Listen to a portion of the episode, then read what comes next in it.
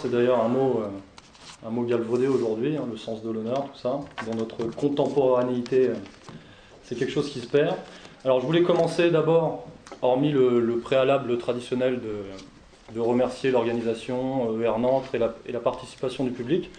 Je voulais aussi euh, bah, remercier Alain Soral parce que c'est effectivement pour moi un honneur de, de conférencer à ses côtés.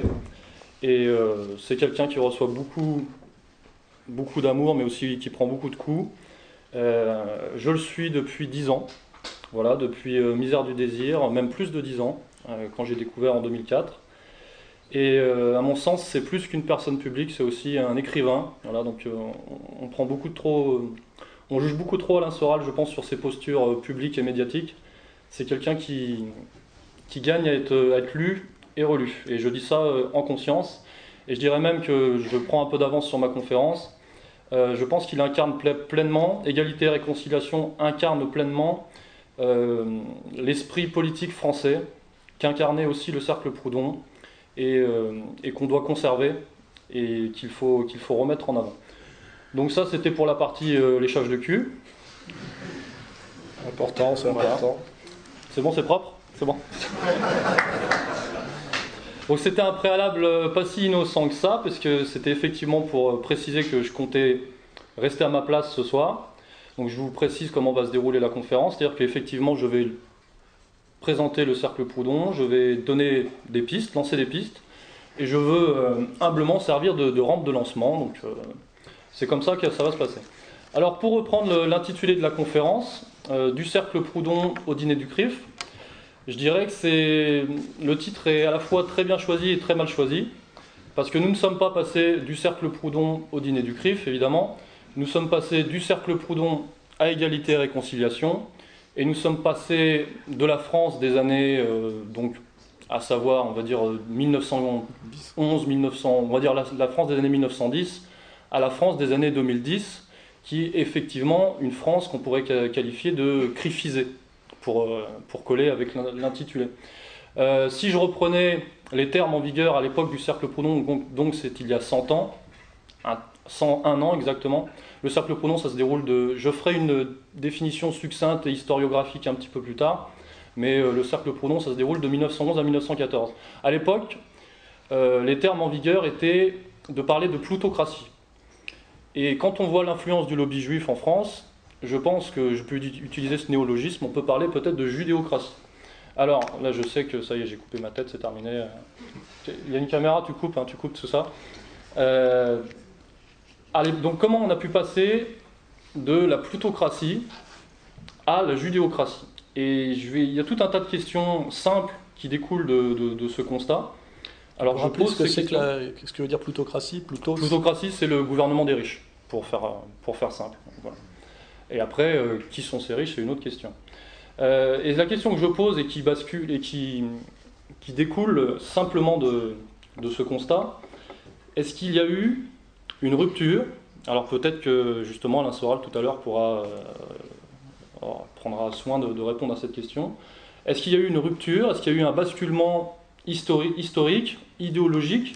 Ou est-ce que nous sommes effectivement dans un processus? Est-ce que nous sommes dans le même processus qu'il y a un siècle ou euh, est-ce que les événements ont fait qu'il euh, y a eu, euh, une transformation intégrale? Et si nous étions effectivement dans un processus, je dirais même une logique, voire même un projet, la question qui se pose, c'est effectivement, dans ce cas-là, qu'est-ce qui vient après? Qu'est-ce qui nous attend? Et effectivement, pour coller avec la conférence, jusqu'où va-t-on descendre? Donc, pour parler encore plus, euh, pour reformuler euh, cette question, est-ce que la judéocratie n'est-elle pas finalement la, réalité de la démocratie? C'est une question que je pose en m'appuyant notamment sur les travaux du Cercle Proudhon, qui mettent en cause et qui incriminent la démocratie, car euh, ils savent que ce n'est que le système, ce n'est que l'institution d'une hypocrisie plus globale. Donc est-ce que la démocratie ne, serait pas finalement le, masque d'une exploitation, le masque de l'exploitation? Euh, C'est une question que je pose. Je pense qu'on a suffisamment d'éléments pour établir ce fait. je vous renvoie notamment donc effectivement à la lecture du cercle Proudhon parce que je suis là pour ça et parce qu'ils ont fait le travail, ils ont fait ce travail il y a, de, il y a de ça un siècle. Alors je sais que dans un monde, ce que nous rétorqueraient peut-être certains érudits, certains intellectuels, à qui il manque peut-être du courage, c'est que pour eux, dans un monde qui, qui établit la prééminence des lobbies, c'est normal qu'il y ait un lobby qui domine et ce serait peut-être euh, le hasard ou un certain, un certain rapport de force. C'est possible. Le problème, c'est qu'effectivement, à lire nos ancêtres, et le cercle Proudhon est notre ancêtre, c'est l'ancêtre d'égalité et réconciliation, euh, à lire nos ancêtres, à lire beaucoup d'autres livres publiés notamment par Contre-Culture, euh, on peut se demander si ce rapport de force, cette domination, ne prend pas des atours de, effectivement, et là on rejoint peut-être certaines certains, certaines acceptions, certaines conceptions euh, peut-être euh, théologiques, s'il n'y a pas des atours d'éternité, de combat du bien contre le mal, ou bon, ça c'est pareil, c'est des pistes que je lance. La vérité, moi, mon analyse là-dessus, c'est qu'on est dans un rapport de force. L'histoire, c'est un rapport de force. Et le rapport de force actuel nous est tellement défavorable, actuellement, qu'on en arrive effectivement à la France du dîner du CRIF. Voilà le constat que je fais. Et le dîner de CRIF, en 2015, c'est le symbole, il ne faut pas se leurrer, il ne faut pas se tromper, c'est le symbole de notre démocratie. Est-ce que c'est le symbole de la démocratie? C'est une question que je pose. Euh, quand je parle de démocratie, je suis en plein dans, le sujet, je suis en plein dans mon sujet, puisque le cercle Proudhon, et donc là je vous donne, euh, je vais reposer les bases pour les, pour les gens qui ne connaissent pas, euh, le cercle Proudhon, c'est un groupe de réflexion, c'est un organe de dissidence, donc il y a un siècle, qui réunissait des militants de l'action française et des syndicalistes révolutionnaires, à mon sens les meilleurs éléments des deux mouvances, et qui se sont alliés autour de la figure tutélaire de Pierre-Joseph Proudhon. Donc pour les gens qui n'ont pas une, culture chronologique très forte, Proudhon était déjà mort à l'époque, évidemment, euh, mais se, il, se, retrouve autour de sa, personne, autour de ce qu'il incarne. Et euh, ces gens-là, donc le, le cercle Proudhon, sont animés par une forte détestation, une forte incrimination de, de, la démocratie. Alors de la démocratie qu'il faut comprendre, je dirais comme un, terme générique, une exception large, c'est-à-dire que c'est un système, c'est un système global, ça ne se réduit pas simplement aux institutions politiques. La démocratie, pour eux, donc avec une majuscule par exemple, c'est la consubstantialité de, des institutions politiques, mais aussi des valeurs bourgeoises et aussi de l'exploitation capitaliste. Tout ça ne fait qu'un. C'est une totalité. Et ils, ont, ils, attestent, ils attestent de ça à l'époque. Euh, donc le cercle Proudhon, euh, à mon sens, c'est la meilleure formulation politique, intellectuelle, la quintessence, si vous voulez, c'est la quintessence de l'esprit politique français. C'est l'analyse que j'en fais. J'espère que Égalité et Réconciliation, nous sommes les dignes euh, descendants de cet esprit politique français et du cercle Proudhon. Cet esprit politique français qui, il ne faut pas se leurrer, j'en parlais encore tout à l'heure juste avant la conférence, traverse la France, n'a jamais été que ciblé sur le cercle Proudhon ou que ciblé sur Égalité et Réconciliation. Cet esprit politique français est à mon sens notre nature politique, d'une certaine manière. Et si on y réfléchit bien, vous me direz ce que vous en pensez, on le retrouve dans ER, dans le cercle Proudhon, on le retrouve dans la figure de Proudhon, on le retrouve certainement dans le CNR, on le retrouve certainement dans les mouvements non conformistes des années 30, on le retrouve certainement euh, dans ce qu'a incarné peut-être De Gaulle à un certain moment, ce qu'incarne Dieudonné, ce, incarné, ce que peut incarner Le, Pen, le, père Le Pen, euh, dans la Révolution nationale de Pétain. Après, il ne faut, faut pas y avoir il faut, faut pas juger les choses avec essentialisme. Tout ça, ce sont des choses contextualisées. Et l'esprit politique français se définit par rapport à son contexte.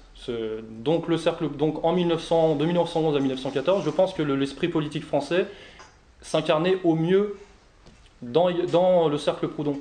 Dans nos années 2010, je pense que l'esprit politique français s'incarne au mieux dans Égalité et Réconciliation. C'est pour ça que les gens euh, qui chipotent, euh, blabla, c'est pas assez bien, machin, ça c'est pareil, vous en, vous en parlerez, c'est plus votre rôle. Euh, il faut avoir, dans, la politique, il faut, avoir, du pragmatisme. Donc, euh, si c'est pas assez bien, rejoignez-nous. Et euh, donc là, j'ai digressé.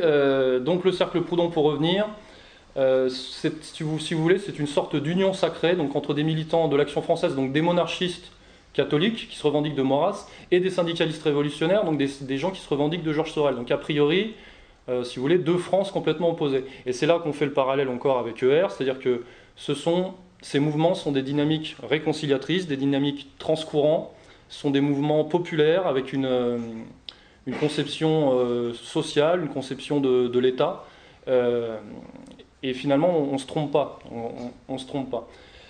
et c'est pour ça que c'est très rassurant de, lire aussi. C'est très inquiétant et très rassurant de lire ce qu'ont écrit nos ancêtres à cette époque-là.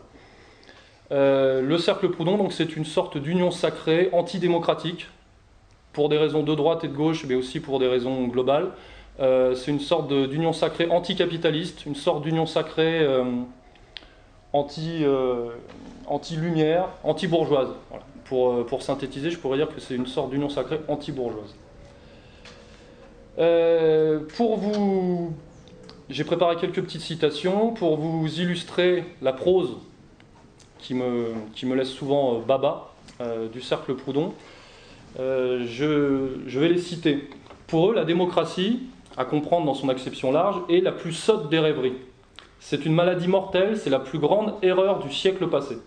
C'est une fable avilissante, abrutissante, précaire, anti-production et anti-culture. Tout ça avec des majuscules. Et effectivement, on peut se poser la question, quel type d'homme produit ce système démocratique à comprendre encore. Quand je dis la démocratie, c'est la démocratie libérale issue de 1789. Donc, euh, et on, moi, ce que je pense, c'est que finalement, ça donne une, et ce que c'est ce dont, qu'attestent euh, les écrits du cercle Proudhon, c'est que ce système produit une petitesse, une petitesse dans la, dans la vision du monde. C'est, et c'est ce que j'appelle l'esprit bourgeois. Ce qu'il faut comprendre, c'est que le cercle Proudhon est en guerre en tant qu'incarnation de l'esprit politique français et de l'esprit proudhonien est en guerre contre l'esprit bourgeois. je pense que là, il y a une vraie... Euh, et je ne me trompe pas quand j'utilise le mot guerre, parce que c'est une... L'esprit guerrier est une thématique forte dans, les ouvrages de, Proudhon. Alors, une petite citation encore. Dans la déclaration du Cercle Proudhon, qui nous définissent la démocratie. La démocratie historique, réalisée sous les, sous les, couleurs que lui connaît le monde moderne, est une maladie mortelle pour les nations, pour les sociétés humaines, pour les familles, pour les individus. Ramenée parmi nous pour instaurer le règne de la vertu, elle tolère et encourage toutes les licences. Elle est théoriquement un régime de liberté, pratiquement, elle a horreur des libertés concrètes, réelles, et elle nous a livrés à quelques grandes compagnies de pillards, politiciens associés à des financiers ou dominés par eux, qui vivent de l'exploitation des producteurs. Et là, je pense que tout le monde a compris la résonance avec, euh, avec notre, notre système actuel. J'ai une, une, autre, euh, une autre citation, parce que effectivement j'aime beaucoup la, prose du cercle Proudhon. Euh, j'ai une autre citation sur, sur effectivement, elle est là, sur le type d'homme que produit ce système. Notre démocratie est toute au progrès, au bonheur, à la vie. L'enseignement de la démocratie est follement optimiste.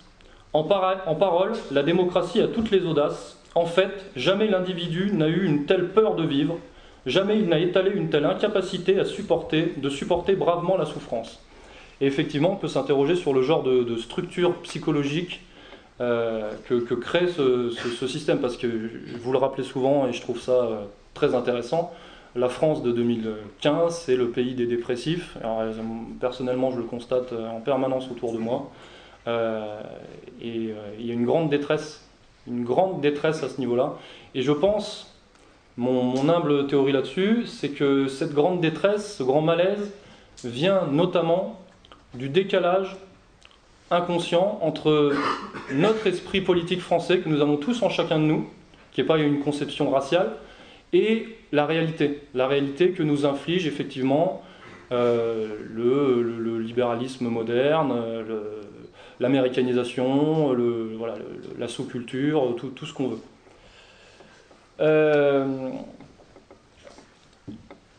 où j'en étais? Donc oui, le cercle Proudhon aussi donne des, statistiques. Vous retrouverez les statistiques de l'époque à l'appui. Euh, c'est très intéressant. Déjà, à l'époque, donc il y a 100 ans, euh, déjà de fortes hausses de l'alcoolisme, de la consommation de drogue, de la pornocratie, de la pornographie, pardon, de l'aliénation mentale, des suicides, baisse des natalités et baisse de l'agriculture. C'est pareil, je pense que là, on peut, on peut effectivement s'interroger et se dire, nous sommes effectivement dans le même processus. Effectivement dans le même processus. Euh, donc j'ai parlé euh, de l'esprit politique français, euh, et je voudrais préciser qu'il n'y a pas d'antagonisme. Je voudrais préciser ce, qu'est pour moi l'esprit politique français. Je vais tenter d'en donner une petite définition. en m'appuyant sur les écrits, encore une fois, du Cercle Proudhon. L'esprit politique français je vais le définir très simplement. Il tient en deux mots, c'est l'équilibre accolé à l'ironie. Et ce n'est pas moi qui l'invente, hein, vous, le retrouvez, dans les écrits. L'équilibre, c'est une, notion fondamentale, parce que l'esprit politique français, c'est l'équilibre justement entre les antagonismes. C'est un équilibre subtil, précaire, presque miraculeux, mais je pense que vous en avez déjà parlé aussi, je pense que ce miracle français, euh, et ben finalement c'était quelque chose de simple, et c'était quelque chose, enfin c'était ça le génie français. Et c'était, quelque chose qui, qui, était reconnu. Et c'est, quelque chose qui a encore du prestige. Et c'est quelque chose qui a été mis à mal par tout un tas de choses que vous connaissez, effectivement. Euh, après, on peut dire, ah, ça commence là, ça commence là. Effectivement, après-guerre, euh, plan Marshall, culpabilisation à outrance, euh, tout un tas de phénomènes, SOS raciste, tout ce qu'on veut, tout, enfin, tout, immigration. Euh, cet esprit politique français effectivement été, fortement mis à mal. Mais je pense qu'il demeure en nous. Et donc je pense que la clé, finalement, pour nous, pour retrouver cet esprit politique français, c'est de retrouver cet équilibre. Et ça s'incarne même donc politiquement, puisque par exemple dans le cercle Proudhon, par exemple l'AER, par exemple dans tous les mouvements euh, transcourants, on cherche l'équilibre entre des choses qui nous apparaissent, qui nous apparaissent à première vue complètement euh, opposées et et antagoniste. Euh, l'ironie, c'est un caractère fort et une qualité chérie par Proudhon, et c'est effectivement ce qui, évite euh, toutes les pesanteurs, euh, les lourdeurs dont, parle Céline. Il y a très peu de, légèreté chez l'homme, il est lourd. Et alors maintenant, il est extraordinaire de lourdeur. Depuis l'auto, l'alcool, l'ambition, la politique le rendent lourd, encore plus lourd et qui définissent effectivement euh, notre, notre identité, je dirais notre nature française. Donc, euh, pour être français, pour être pleinement, enfin pour être français, c'est pas, je, ne donne pas des, ordres, mais je pense qu'il faut qu'on essaye de retrouver euh, ces notions d'équilibre et d'ironie, et ça nous évitera bien des désagréments. encore une chose entre Maurras, Proudhon et Sorel, qui constituent effectivement la triade du cercle Proudhon. Pareil, à première vue, un antagonisme fort. Et finalement, quand on creuse sur les fondamentaux, il y a des conjonctions et des accords euh, qui, me, qui, me, qui, moi, me font espérer sur une, sur une quasi, euh, si vous voulez, une quasi philosophie politique à proprement parler française. C'est-à-dire que ça soit sur l'ordre, avec une majuscule, sur l'organisation, que ça soit sur l'État, que ça soit sur l'intelligence, avec une majuscule, que ça soit... Euh, qu'est-ce que j'ai noté d'autre? Sur, euh, sur l'action aussi, euh, il y a conjonction. Il y a conjonction entre, malgré ce qu'on pense, entre Maurras, entre Sorel et entre Proudhon. Et je pense que ces gens-là sont au panthéon de notre culture française, de notre philosophie politique française, et qu'il faut les remettre au goût du jour. Voilà. Alors concernant euh, l'analyse, pour rejoindre la conférence, l'analyse de la classe politique française, euh, je vous ai dit, euh, enfin, qu'est-ce qu'en disait le, cercle Proudhon à l'époque? Effectivement, il y a de fortes similarités avec, notre période actuelle. si vous voulez, dans, le cercle, dans les cahiers du cercle Proudhon, donc, qui sont donc les, écrits produits à l'époque par ces, par ces militants, vous retrouverez, vous retrouverez le Mélenchon de l'époque. Vous allez retrouver le Attali de l'époque. Vous allez retrouver le Finkelkraut de l'époque. Euh, il y a un texte très fort qui s'appelle Satellite de la plutocratie, qui est effectivement sur les, sur les traîtres au socialisme, les traîtres à la, révolution. les, gauchistes, ce sont leurs gauchistes de l'époque, qui rejoignent la bourgeoisie, le parlementarisme, en douce, sous des faux alibis. Euh, la différence avec aujourd'hui, effectivement, c'est qu'on a beaucoup perdu, euh, je dirais, en courage, on a beaucoup perdu en classe. Euh, il y a certainement beaucoup plus de perversion dans notre classe politique française, beaucoup plus d'arrivisme. on a vu dans le teaser que, ER Nantes avait, conçu tous les, politiciens incriminés pour des affaires de viol, de détournement d'argent, de pédophilie, de tout ce qu'on veut. Euh, mais parce que, effectivement, actuellement, le, rapport de force en faveur de cet esprit que, que, j'appellerais euh, bourgeois, cet esprit dévoyeur bourgeois et libéral, effectivement, est, tellement, euh, est tellement déséquilibré pour le coup qu'on on en arrive là. Alors, comme je l'ai dit tout à l'heure, l'histoire, ce sont des rapports de force, donc il n'y a pas de fatalité. Il y a pu avoir, par exemple, la parenthèse d'après-guerre, la parenthèse de De Gaulle, où le rapport de force était différent et qui pouvait peut-être produire des choses plus en accord avec, notre, avec l'identité et la nature politique française. Mais euh, il s'était passé aussi de grands bouleversements. Euh, et est-ce que c'est à ce prix-là qu'on recouvrera notre, notre esprit politique français, notre esprit français? Je ne sais pas si c'est souhaitable. À l'époque, il y avait un petit Allemand moustachu aussi qui avait, qui avait fait bouger les choses. Et bon, voilà. Et euh, donc il y a une similarité aussi donc, dans les ennemis, mais il y a également une similarité dans les réponses. Et c'est là effectivement qu'on rejoint, qu'on refait encore le parallèle et les, analogies entre ER, entre le cercle Proudhon, euh, voilà, toutes, ces, toutes ces réponses que, que, peut, que peut donner la, France. Et c'est finalement, je pense que c'est finalement rassurant de se dire qu'on est dans le, on est dans le vrai. On, est, on est fidèle à nos ancêtres. Euh, je ne sais pas combien de temps, à combien de temps j'en suis. Euh, moi, je dirais, puisque après il va y avoir les questions-réponses. Euh, dans ma modeste expérience, on, m'a déjà, j'ai déjà entendu plusieurs fois la fameuse question mais que faire? Qu'est-ce qu'il faut faire? Monsieur Soral, guidez-nous, tout ça. Moi, je donne, je donne une réponse. Je dis soyez français. Et c'est pas quelque chose de difficile. Et si vous voulez des outils, si vous voulez retrouver une fierté, et eh ben, par exemple, dans le cercle Proudhon, parce que je suis là aussi pour faire la, promo, vous trouverez ces outils et, euh, vous trouverez des, arguments. Mais euh, la réponse, est, elle est juste cachée en nous, simplement. Je vais m'arrêter là.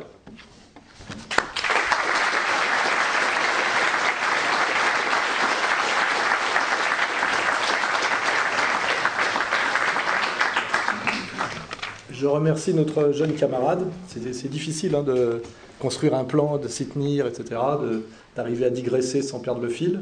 Donc c'est un exercice difficile, hein, il faut le, il faut euh, l'encourager.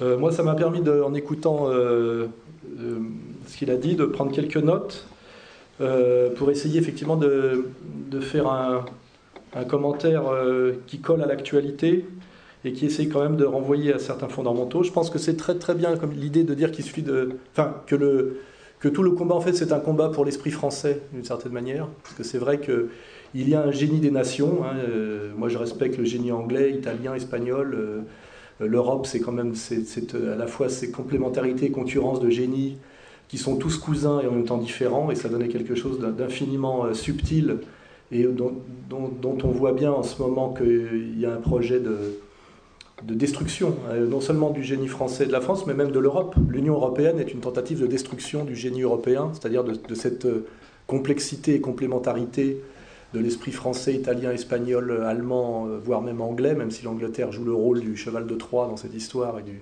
et d'une force destructrice, par l'uniformisation, la standardisation, notamment de l'Union européenne, dont d'ailleurs je crois que l'anti-esprit, puisque c'est un anti-esprit, était parfaitement incarné par un personnage qui est sorti... je dirais discrètement sur ses pantoufles, mais qui a été un, acteur majeur de la politique française, qui s'appelle Jacques Delors. Souvenez-vous de Jacques Delors, l'homme qui voulait standardiser la courbure des concombres, et c'était à peu près sa vision politique de l'Europe, et qui à un moment donné d'ailleurs savait tellement qui il était, c'est-à-dire rien du tout, sinon le successeur de Jean Monnet et de, de ces gens qui, sont des traîtres à la France et des technocrates délirants. il a refusé de se présenter à la présidentielle tellement ça le terrorisait de se retrouver finalement face à un peuple qu'il voulait diriger sans jamais recourir à ce pourquoi, soi-disant, il se battait, qui était la vraie euh, démocratie. Hein, c'est-à-dire, à un moment donné, euh, être, légitime par rapport au peuple et, lui rendre des comptes directement. Hein. voilà. Euh, on est vraiment là au bout d'un processus de destruction de l'esprit français de la France et, du génie des peuples dont Jacques Delors a été une, étape importante et, une étape dépassée, puisqu'on n'a même plus besoin de lui aujourd'hui. Hein. Euh, mais il faut se souvenir quand même de ce personnage qui a régné dans Londres et qui a joué un rôle très important euh, depuis les années 70 jusqu'à il, y a quelques années. Donc moi j'ai pris quelques notes sur la crise actuelle, qui est vraiment une crise effectivement de tentative de mise à mort finale de l'esprit français, de l'insoumission française, de l'esprit d'équilibre français, de l'ironie française qui permet aussi l'équilibre malgré les antagonismes réels. Et cette, euh, cette période de destruction finale est incarnée par un personnage aujourd'hui qui a un rôle moteur comme a eu Jacques Delors à un moment donné, mais à une, à une période différente, qui est M. Valls. Vous voyez, nous avons aujourd'hui un Premier ministre qui a réellement le pouvoir, c'est pas le président de la République qui a le pouvoir, mais c'est le chef de gouvernement. Le président de la République s'excuse en gros d'être là et, passera la main, et je pense qu'on est déjà en train de nous expliquer qu'il ne se représentera pas. On est déjà en train de nous envoyer Valls sur, euh, sur orbite présidentielle par des documentaires euh, où on le voit avec l'animateur de Canal, euh, ancien président du, club de football, là, j'ai oublié son nom, mais un type très légitime pour parler d'économie politique à haut niveau, vous vous en doutez, et qui, et qui, essaie de faire de ce petit bonhomme en imperméable le futur président de la France avec sa petite oreille décollée. C'est d'ailleurs par là où on doit le saisir pour le faire sortir, vous voyez, il y a déjà la flèche. Euh, et qui est, je le rappelle, il n'y a pas que du symbole, il y a, il y a, du, il y a le réel et le symbole, hein, tout est assez, euh, assez visible dans ces périodes. C'est un, un, petit, euh, un petit catalan naturalisé français à la, en 82, hein, donc le dernier des Français, et qui, déclare sans aucun problème se sentir éternellement attaché à Israël, on en est là, hein, et qui est aujourd'hui le chef de gouvernement d'un monsieur qui s'appelle Hollande, et qui est le président de la France. Vous voyez je veux dire, pour des historiens qui s'amuseront à, étudier l'effondrement de la France, si jamais on, survit, parce que sinon il n'y aura même pas d'historiens français pour en parler, il faudra que ce soit fait par un historien peut-être américain ou turc. Euh, euh, tout ça, ça, permettra justement pas mal d'ironie sur, euh, tous ces symboles assez explicites. Et quand je vois ce petit monsieur Valls, qu'on peut comparer à Louis XIV, au Grand Condé, à Clémenceau, à De Gaulle, même à Chirac, qui était encore un, grand con, mais au moins un grand con, pas un petit con, vous voyez. Euh, on a vraiment l'histoire d'un effondrement qui m'amène euh, à, mettre en avant un autre concept qui a à voir avec l'esprit bourgeois, parce que c'est vrai qu'on a du mal aujourd'hui à comprendre ce que c'est que le combat contre l'esprit bourgeois. Euh, il y a un roman très important d'un très grand écrivain autrichien qui, lui, justement, a pu penser profondément, parce qu'il il, était le, fruit d'un empire totalement détruit. Et cet auteur, euh, parce que tu as rappelé que j'étais écrivain aussi, et je ne suis pas juste un agitateur, je suis quelqu'un qui a lu 4 heures par jour depuis l'âge de 18 ans. Ce grand écrivain, c'est Robert Musil. Pour ceux qui ont lu son œuvre majeure, qui est ce qu'on appelle un roman total, il y a trois auteurs de romans totaux dans l'histoire du XXe siècle, c'est Proust, Céline et Musil. C'est-à-dire, euh, ils ont écrit un roman qui est toute leur vie et qui ne s'arrête en gros qu'avec leur mort. Et le titre de ce roman, très important de comprendre ce dire, ça s'appelle l'homme sans qualité. Et pourquoi on appelle ça l'homme sans qualité? Parce que nous sommes dans l'ère de la quantité. Et l'ère bourgeoise est l'ère de la quantité. C'est-à-dire qu'on a nié la, qualité et mis en avant la quantité, c'est que tout est mesurable et tout est comparable en termes de quantité, ce qui est un, je dirais une, une, révolution épistémologique, philosophique et éthique fondamentale. Et c'est ça qu'on appelle l'esprit bourgeois, et qui a été très bien critiqué d'ailleurs par des auteurs bourgeois qui avaient conscience du travail critique qu'ils devaient faire, notamment avec le, boulevard et, Bouvard et Pécuchet de Flaubert, vous voyez.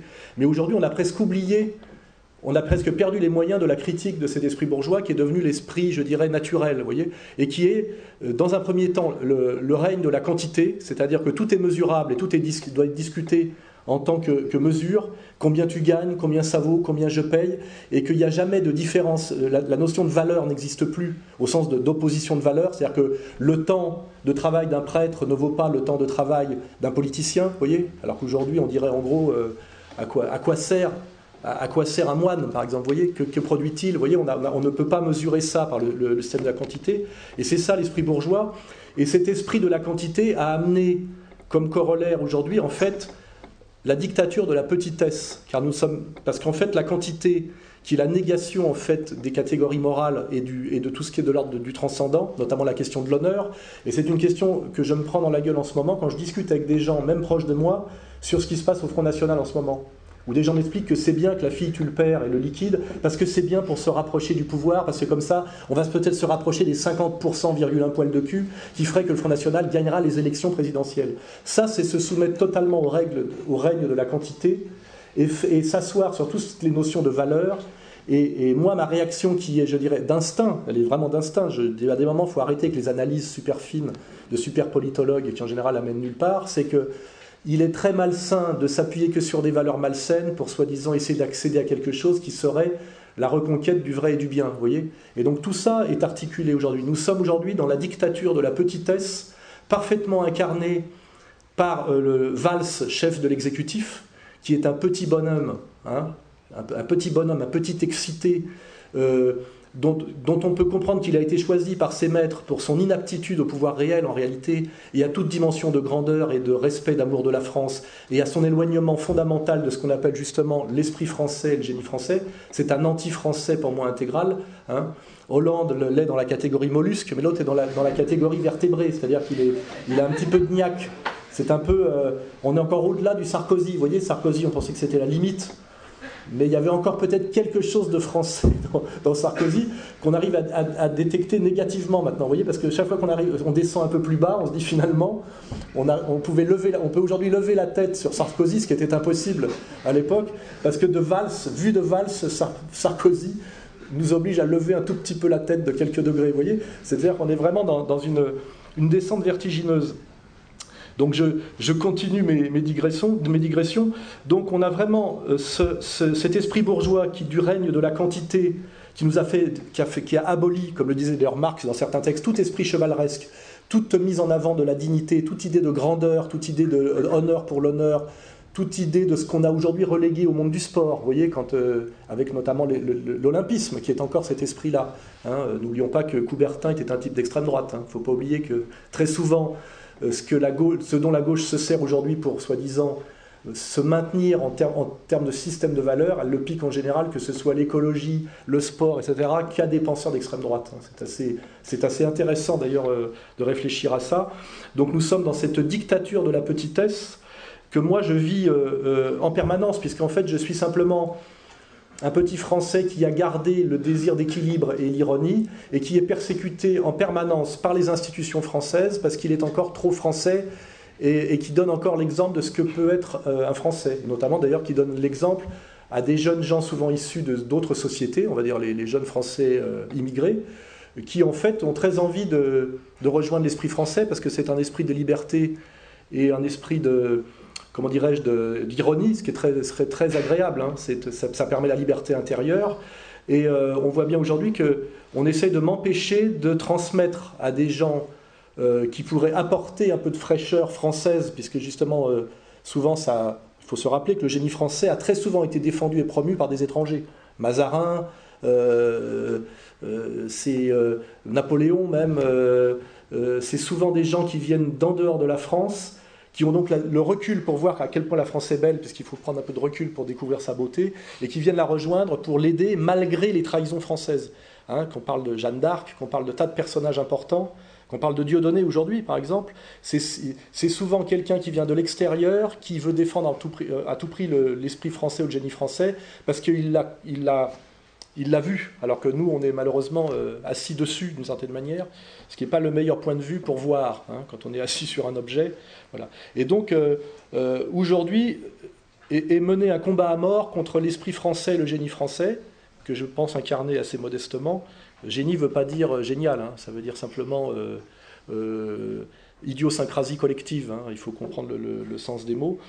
Et la manière de lutter contre pour détruire cet esprit, c'est jamais une lutte de l'esprit contre l'esprit. Vous verrez par exemple que le CRIF n'a jamais l'honnêteté de combattre, on va dire, euh, un certain universalisme français au nom des valeurs du, judaïsme, d'un judaïsme communautaire et anti-universaliste. Ils le font toujours au nom de quoi? De la loi.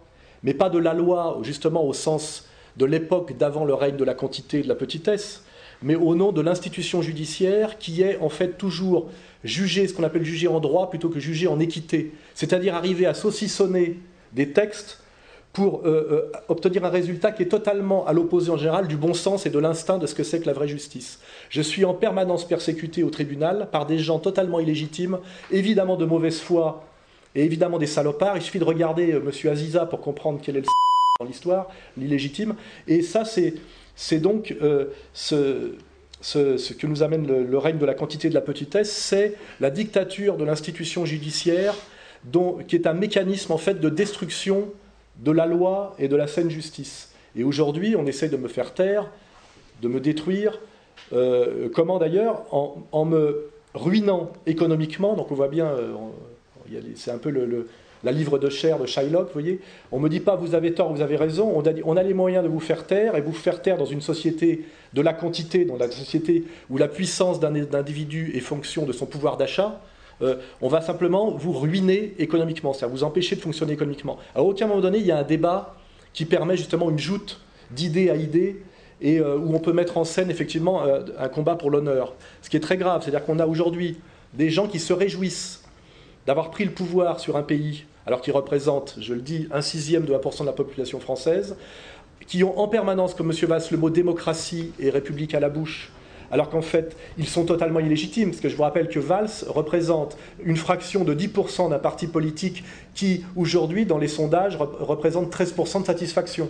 Mais on sait très bien que ce Valls, qui est totalement illégitime en termes de démocratie réelle, tient aujourd'hui en plus son pouvoir d'une comment dirais-je d'une propulsion par le CRIF. On voit que c'est l'homme de M. Kuckerman et que euh, son souci n'est pas du tout la gestion de la crise française, qui est une crise économique et sociale très grave, augmentation du chômage, euh, euh, explosion des, disparités économiques, tensions plus ou moins provoquées qui, s'additionnent, notamment ethnico-religieuses. Aujourd'hui, traité transatlantique qui arrive en douce, vous voyez. Euh, la, loi, euh, la loi aussi sur le, antiterroriste, là, dont je ne me rappelle plus le nom, qui est un flicage généralisé. Donc on voit bien en ce moment que un Premier ministre totalement illégitime et en tant que Français, et ce que veut dire être Français, est totalement illégitime même en termes de, statistiques et de quantité, de, de, représentativité quantitative par rapport à la démocratie, euh, est là pour euh, détruire par tous les moyens, et les moyens les plus ignobles, je, citerai par exemple pour moi l'affaire Binti, montage intégral, hein, je, le démontre chaque jour un peu plus, euh, pousser ma sœur, pauvre euh, actrice vieillissante, botoxée, au chômage, à écrire un livre pour me cracher à la gueule, avec un procédé de psychologisme intégral aussi, qui est une catégorie dont on pourrait parler, la dictature de l'émotionnel et du psychologiste, pour essayer de contourner euh, après avoir détruit l'honneur par la quantité, de détruire le logos, c'est-à-dire la, capacité encore de raisonner par le recours au concept et aux concaténations qui sont des articulations cohérentes de concepts, ce qui seul permet la pensée. Je vous signale que dans un monde où Dieu a disparu et qu'il n'y a plus de révélation, le seul moyen du combat qui devient horizontal, c'est celui qui a l'argumentation la plus rigoureuse. Hein, soit on est dans l'ordre de la révélation, et Dieu, Dieu, vous combattez pour Dieu parce qu'il vous, vous a parlé, et là on est, on est hors logos d'une certaine manière, c'est un peu le, choc qu'on ressent aujourd'hui avec certains musulmans, effectivement, qui sont encore sur ce mode de fonctionnement, ce qui se d'ailleurs euh, se discute parce que le logos a été à, un moment d'une très grande arrogance, notamment les potes marxistes, où on prétendait à la scientificité, au socialisme scientifique par l'articulation des concepts de haut vol, et qui amenait finalement à soutenir des régimes euh, comme le, régime albanais dans le Veroja, au nom du socialisme scientifique. C'est-à-dire qu'on est dans une période aujourd'hui où nous n'avons que le concept pour nous battre dans un monde de la quantité, dans un monde matérialiste et dans un monde, je dirais, horizontal, mais en même temps en sachant qu'historiquement, l'arrogance du concept a conduit à soutenir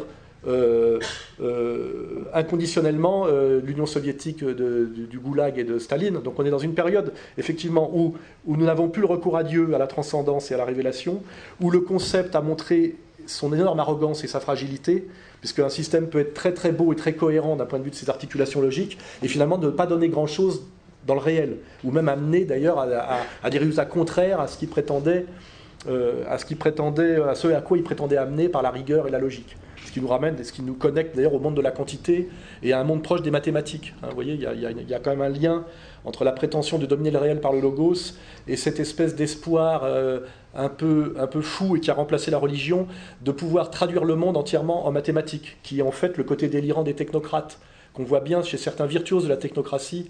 Il y a, certaines conférences là d'un type dont j'ai oublié le nom qui vous explique tout par le, la fin du pétrole et la, gestion euh, coût de l'énergie, production d'énergie, qui vous explique tout le monde par ça. Le type est un virtuose en mathématiques, mais il, est très effrayant. D'abord, il est habillé comme un plouc, il parle comme un plouc, et on voit qu'il est totalement immergé dans le monde de la quantité, qu'il n'a, et que finalement sa vision du monde est, une vision euh, dangereuse et de chaos, et qu'il ne peut pas en prendre conscience du fait que lui, d'un point de vue mathématique, tout est parfait dans son système. Vous voyez, il y a ce, qui renvoie à la courbure du concombre de Jacques Delors aussi, vous voyez, et puis à, cette vision technocratique de l'Union européenne. C'est en fait des, des, des, des, matheux, il ne faut pas oublier. Hein. C'est des gens qui vous, analysent tout en termes de euh, mathématiques, statistiques, euh, projections, etc.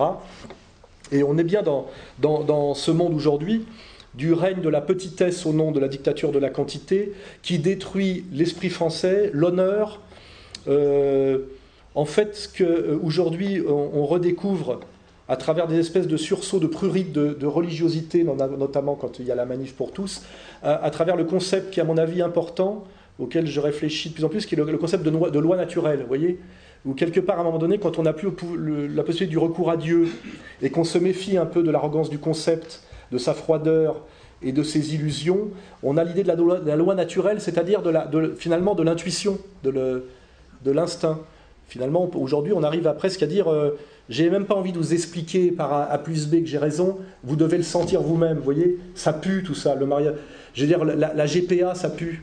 Euh, le fait que ce soit une petite marocaine hystérique qui est la maîtresse, je vous l'annonce d'ailleurs, qui se retrouve régulièrement à l'après-midi dans un hôtel du 7e arrondissement, je le sais par les forces de police qui me renseignent, euh, que ce soit elle qui nous explique ce que doit être la famille française, alors que même dans son propre pays qui est le Maroc, se ferait mettre en tôle au bout de 10 minutes par rapport à ce qu'elle professe, il y a quelque chose qui ne va pas. Et aujourd'hui, tous les gens qui nous donnent des ordres sont des anti-français, de, soit par leur esprit, soit même par leur origine. Que Bernard-Henri Lévy fasse la politique étrangère de la France nous déshonore euh, entièrement, euh, détruise notre crédit et notre sécurité intérieure par la manière dont il pousse le gouvernement, euh, est quelque chose de, scandaleux, vous voyez, de scandaleux. C'est-à-dire qu'à un moment donné, il y a effectivement une, éruption de d'intuition et de colère qui vient et qui n'a pas besoin tellement de recours au concept ou à quoi que ce soit, mais de dire euh, il n'est pas normal que, ça ne va pas, vous voyez. Et c'est ce que je, dirais aussi, il n'est pas normal que euh, Jean-Marie Le Pen, à un moment donné, se fasse insulter et sortir par un petit pénarque qui est arrivé au Front National il y a trois ans pour prendre la bonne place, vous voyez j'ai un peu avoir un très grand respect pour l'intelligence de Philippot, sa vision des choses. Je pense qu'il y a des choses qui ne se font pas ou qui ne se font pas comme ça. Euh, et que tout ça euh, est de mauvais augure, que tout ça est laid. Et je ne pense pas que l'accumulation de laideur amène au final à la beauté. C'est pas possible. La fin ne justifie pas les moyens. Il y a un rapport d'engendrement réciproque entre la fin et les moyens. La fin n'est jamais que le dernier moyen. Et au bout d'une certaine route, vous ne pouvez pas, quand vous suivez un certain chemin, arriver euh, à un endroit totalement différent de là où ce chemin vous a mené. Vous voyez Et c'est tout ça que que j'essaye de mettre en avant en, rebondissant par rapport à la, au propos de notre camarade. Le cercle Poudon à l'époque, d'ailleurs, était aussi un combat pour la dignité euh, et la, grandeur, d'âme et la grandeur d'esprit. C'est-à-dire que des syndicalistes révolutionnaires puissent discuter avec des monarchistes au nom de leur amour commun de la France, de la vérité, en, par un, en fait une démonstration de respect mutuel, puisque c'était les gens qui, selon l'échiquier politique qui nous a imposé depuis la Révolution, avec cette idée de gauche et de droite, étaient selon le système, les gens les plus éloignés et qui devaient le plus se battre, mais qui en réalité se disaient qu'ils étaient des combattants respectables parce qu'ils avaient réellement un idéal anti-bourgeois tous les deux et qu'ils voulaient tous les deux échapper, les uns par la référence à Sorel, pour ceux qui l'ont lu, hein, qui fait référence d'ailleurs à, l'héroïsme gréco-latin.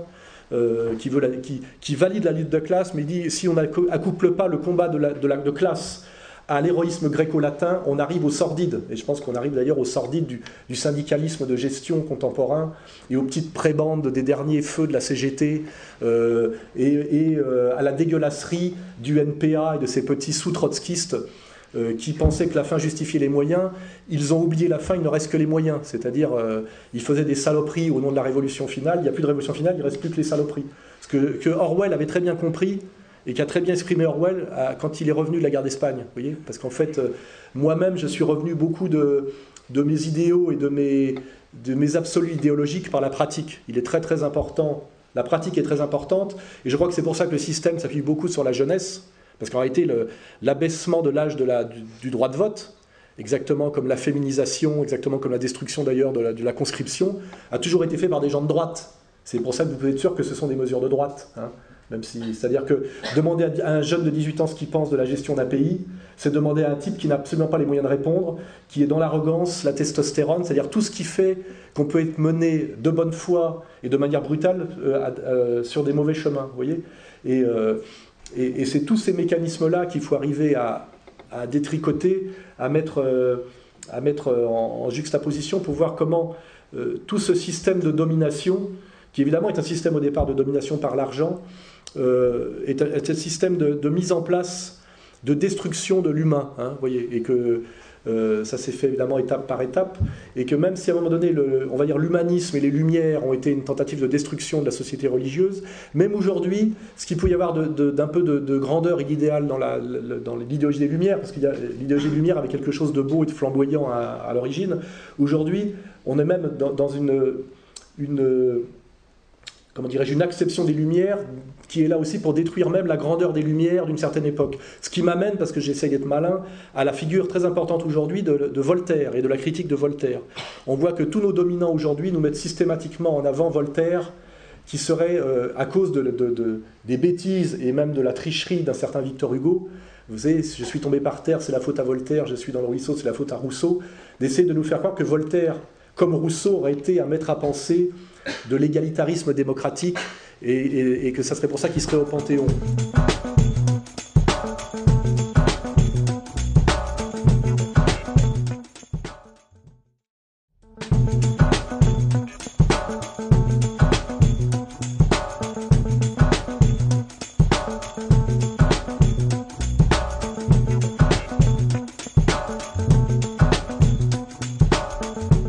Il est très important aujourd'hui pour détricoter la laideur des Lumières, et bien séparer ce qui peut avoir de, une certaine grandeur des Lumières, qui pour moi d'ailleurs est incarnée, c'est une digression que je fais dans Robespierre, qui était un naïf, mais qui était l'incorruptible, et qui lui réellement y croyait. Parce que souvent le sale boulot est fait par des purs qui y croient, manipulés par des salopards, qui les envoient sur un chemin de naïveté, et qui quand ils ont fait le sale boulot à leur insu, sont détruits. Vous voyez euh, on peut dire d'ailleurs comme ça que Mitterrand a fait rentrer tous les juifs possibles et imaginables dans le système de domination politico-économique français, hein, et puis qu'à la fin, eux, il s'est fait liquider. Hein, euh, quand repassez-vous l'échange avec El Kabash, l'échange de Mitterrand et El Kabash. On voit bien que d'ici au mois de juillet, on va encore vous redemander que la France présente des excuses pour ce qui s'est passé à Vichy. Votre position est toujours la même. Ils attendront longtemps, ils n'en auront pas. La France n'a pas d'excuses à donner, ni la République. À aucun moment je ne l'accepterai considère que c'est une demande excessive de gens qui euh, ne sentent pas profondément euh, ce que c'est que d'être français, l'honneur d'être français et l'honneur de l'histoire de France. Et vous recommanderiez à vos successeurs, s'ils sont de droite, d'adopter la même attitude? Ils feront ce qu'ils veulent, mais bien sûr. Pas de recommandation à faire. mais vous, parce que la pression va se faire également sur eux. Dans 100 ans, peut-être aussi encore. Qu'est-ce que ça veut dire? C'est l'entretien de la haine. Et ce n'est pas la haine qui doit gouverner la France. Qui est le même échange que El Kabash et Marine Le Pen la semaine dernière. Hein. Une dernière question, il me fait signe, Arnaud Le Parmentier. Oui, Angela Merkel va aujourd'hui euh, visiter Dachau. Est-ce que vous avez prévu, vous, un jour, euh, d'aller à Auschwitz ou dans un camp de concentration? Non, je n'ai pas prévu de le faire, non. Vous, pensez qu'il ne faudrait pas que vous y alliez un jour? Que ce serait non, non? Non, enfin, je veux dire, je pense que. C'est l'histoire. J'ai pas été invité. mais, la question, pourquoi vous n'iriez pas à Auschwitz? Mais pourquoi Mais, mais pourquoi j'irais pas? C'est une bonne question. Pourquoi j'irais pas? Ben, Peut-être j'irai. Peut-être j'irai. Vous me demandez si j'y suis allé.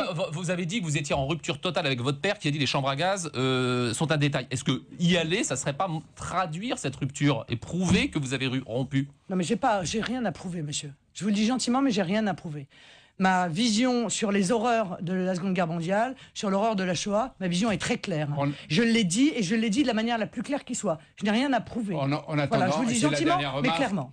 On ne va pas repartir, mais en attendant, regardez le film de Claude Lanzmann, Shoah ça sera euh, une occasion d'apprendre, non? Mais non, mais d'apprendre, je connais, hein, vous savez, monsieur. Non, mais vous l'avez vu ce film? Non, mais je connais. Vous l'avez vu je le document? Vous l'avez vu le document? Non, je n'ai pas vu ce document, mais je connais ce qui s'est passé. Vous n'avez pas vu Shoah Je sais pertinemment ce qui s'est passé. Et vous n'êtes pas allé à Auschwitz. Vous voyez, il reste encore beaucoup de choses, mais là, peut-être à la prochaine émission de Grand Rendez-vous, vous aurez fait l'un ou l'autre. Avant, c'était euh, combien de temps ça va durer encore pendant 100 ans C'est la politique de la haine. Je, dicte de mémoire, mais on voit bien effectivement qui. Mitterrand dit bien qui est la haine. La haine, c'est ceux qui mandatent El Kabash, hein, c'est pas moi. Hein. La religion de la haine, c'est facile de voir. Il suffit de lire l'Ancien Testament pour savoir quelle est la religion de la haine. Hein. Il suffit de lire les prophètes de l'Ancien Testament pour voir quel est le projet. Le projet, c'est de soumettre les nations pour en faire des esclaves et pour amener le règne d'une communauté qui se définit racialement. Il ne faut pas oublier.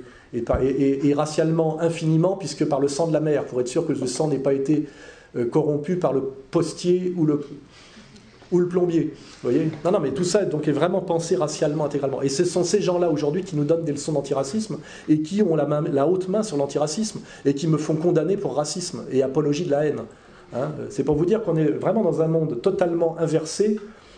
Et, là, ça nous amène aussi même à l'éducation nationale et à la destruction même de l'âme, de l'enfance, euh, en, leur insufflant dès le plus jeune âge des valeurs inversées qui les, les, déconnecte de la loi naturelle, c'est que pour que tout ça passe au, niveau du peuple français, il faudra rendre le, peuple français infiniment bête, infiniment stupide, infiniment émotif, infiniment éloigné, de même ce qui était le projet des, humanités des Lumières, qui était la transmission de la maîtrise de la logique, vous voyez, du, logos. On, voit bien aujourd'hui qu'il y a un processus, quand on parle de descendre et descendre et descendre, de destruction généralisée, parce que le peuple français, avec son bon sens, on va dire pays de Descartes, même si on ne veut pas trop rentrer dans le détail sur, sur les faiblesses mécanistes de Descartes, c'est qu'en fait le français normal ne peut pas descendre aussi bas que là où on lui demande, il voit bien que, euh, et le faire descendre au nom toujours de l'égalité euh, et de la liberté. Hein. C'est toujours ça. C'est-à-dire qu'on arrive aujourd'hui à une dictature policière d'un tout petit nombre, et ça se fait toujours au nom de la, liberté et de l'égalité. On prétend toujours nous défendre notre liberté et notre égalité. Hein.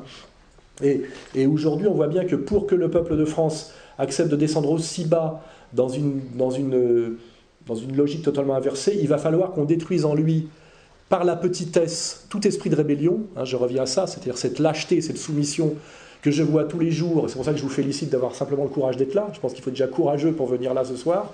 On a des gens de plus en plus petits, c'est-à-dire qui sont que dans la soumission et la lâcheté, et qui disent oui, mais ferme ta gueule, bouge pas, il y a toujours une petite place à prendre, euh, euh, serre les fesses, vraiment, cette, cette, et qu'on le voit par le, euh, je dirais, l'effondrement quasiment physique du personnel politique.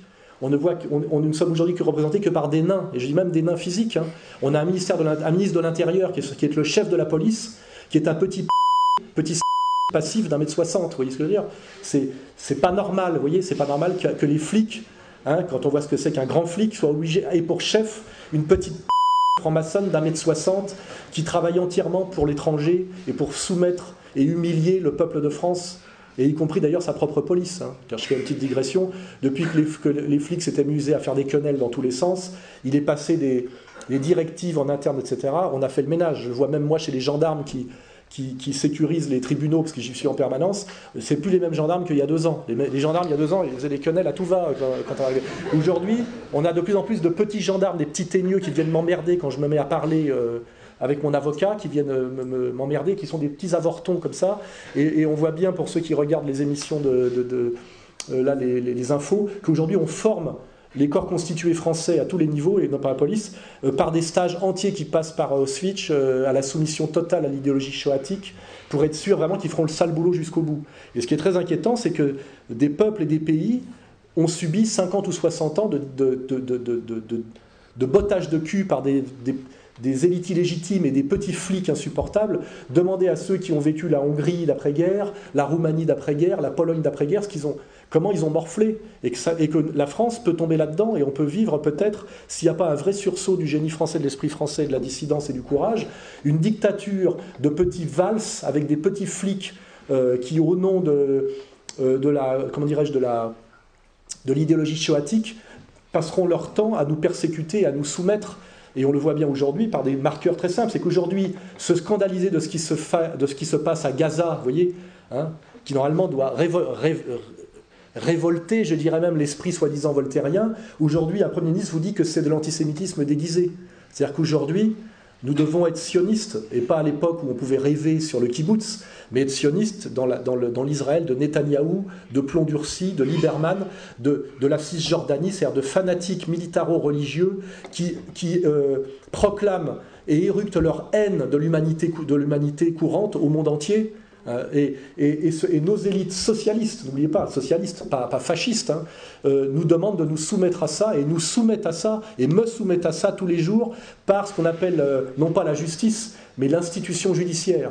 J'ai en ce moment 16 procès simultanés, vous voyez, pour me faire comprendre que je dois fermer ma gueule.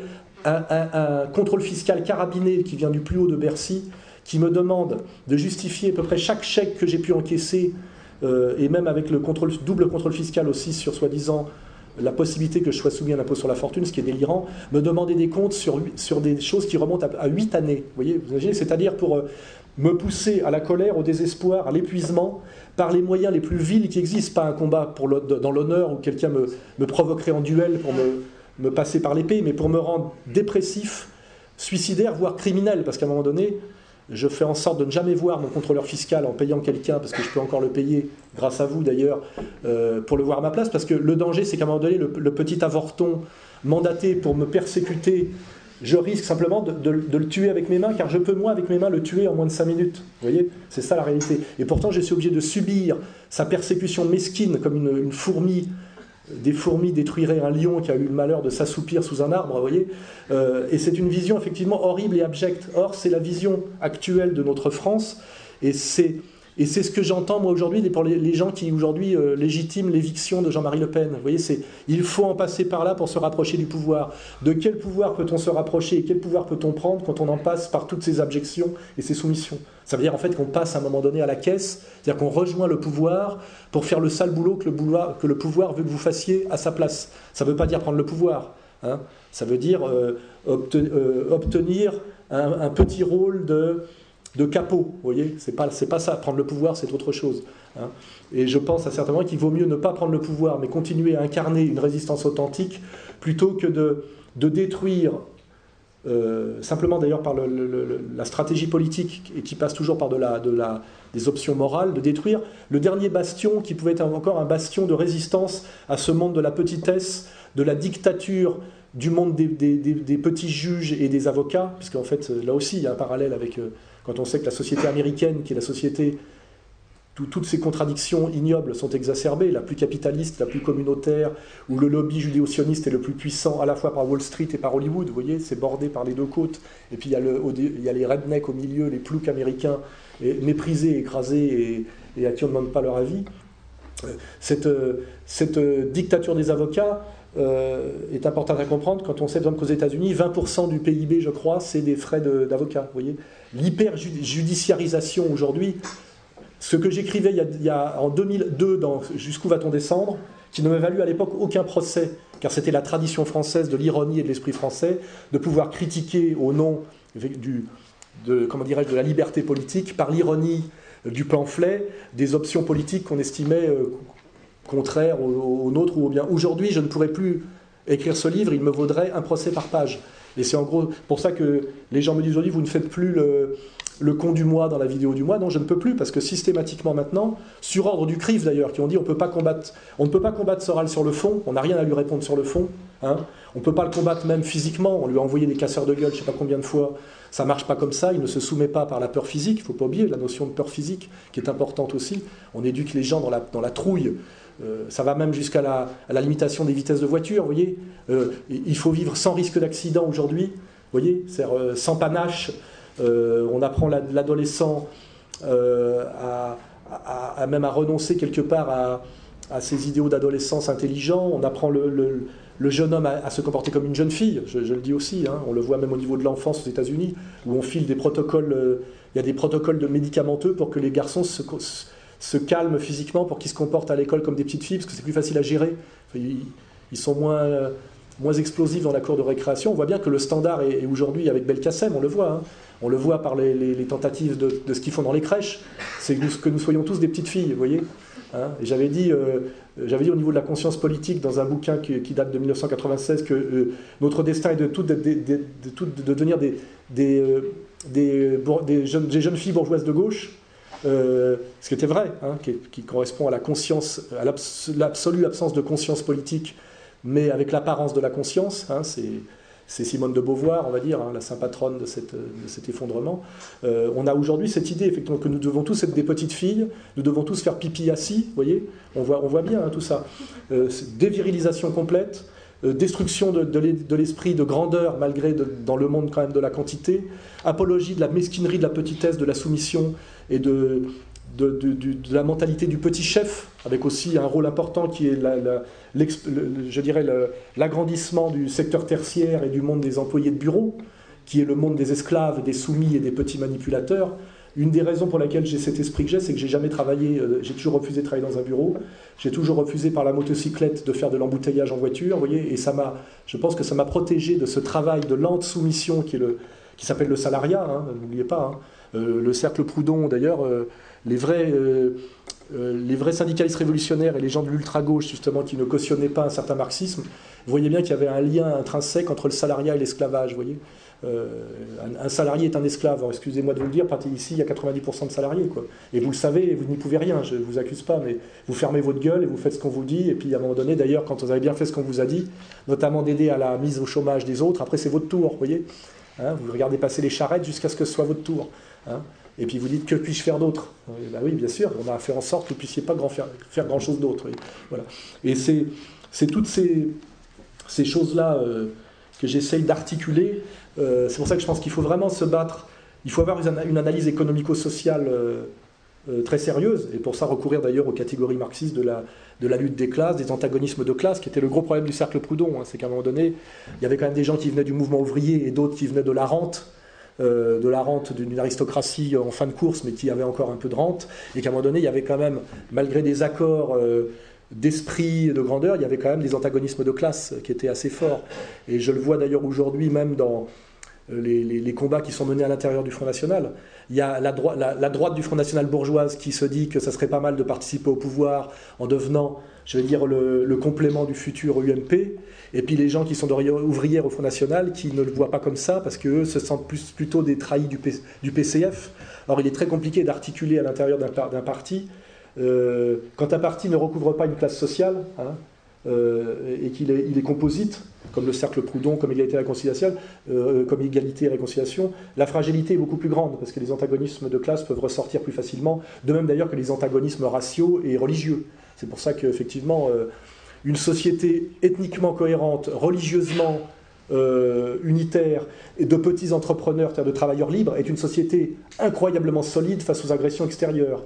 Or, ça ressemble à la société, je dirais, si on recherche un précédent de l'histoire, à la société de la démocratie grecque telle qu'on nous, la, la vante, qui est en fait une société euh, de, petits patrons euh, propriétaires terriens euh, euh, euh, qui, savent manier les armes, voyez, qui savent manier les armes et qui sont, et qui sont capables de, s'allier militairement. Et ça, effectivement, c'est sans doute la société la plus dure à, combattre, à détruire de l'intérieur et à combattre de l'extérieur. C'est en fait le vrai idéal grec, mais qui en fait, si on l'analyse par rapport à ce monde aujourd'hui de la petitesse et de la quantité, est un monde totalement aristocratique, en réalité, si on comprend bien ce que veut dire le mot aristocratique étymologiquement.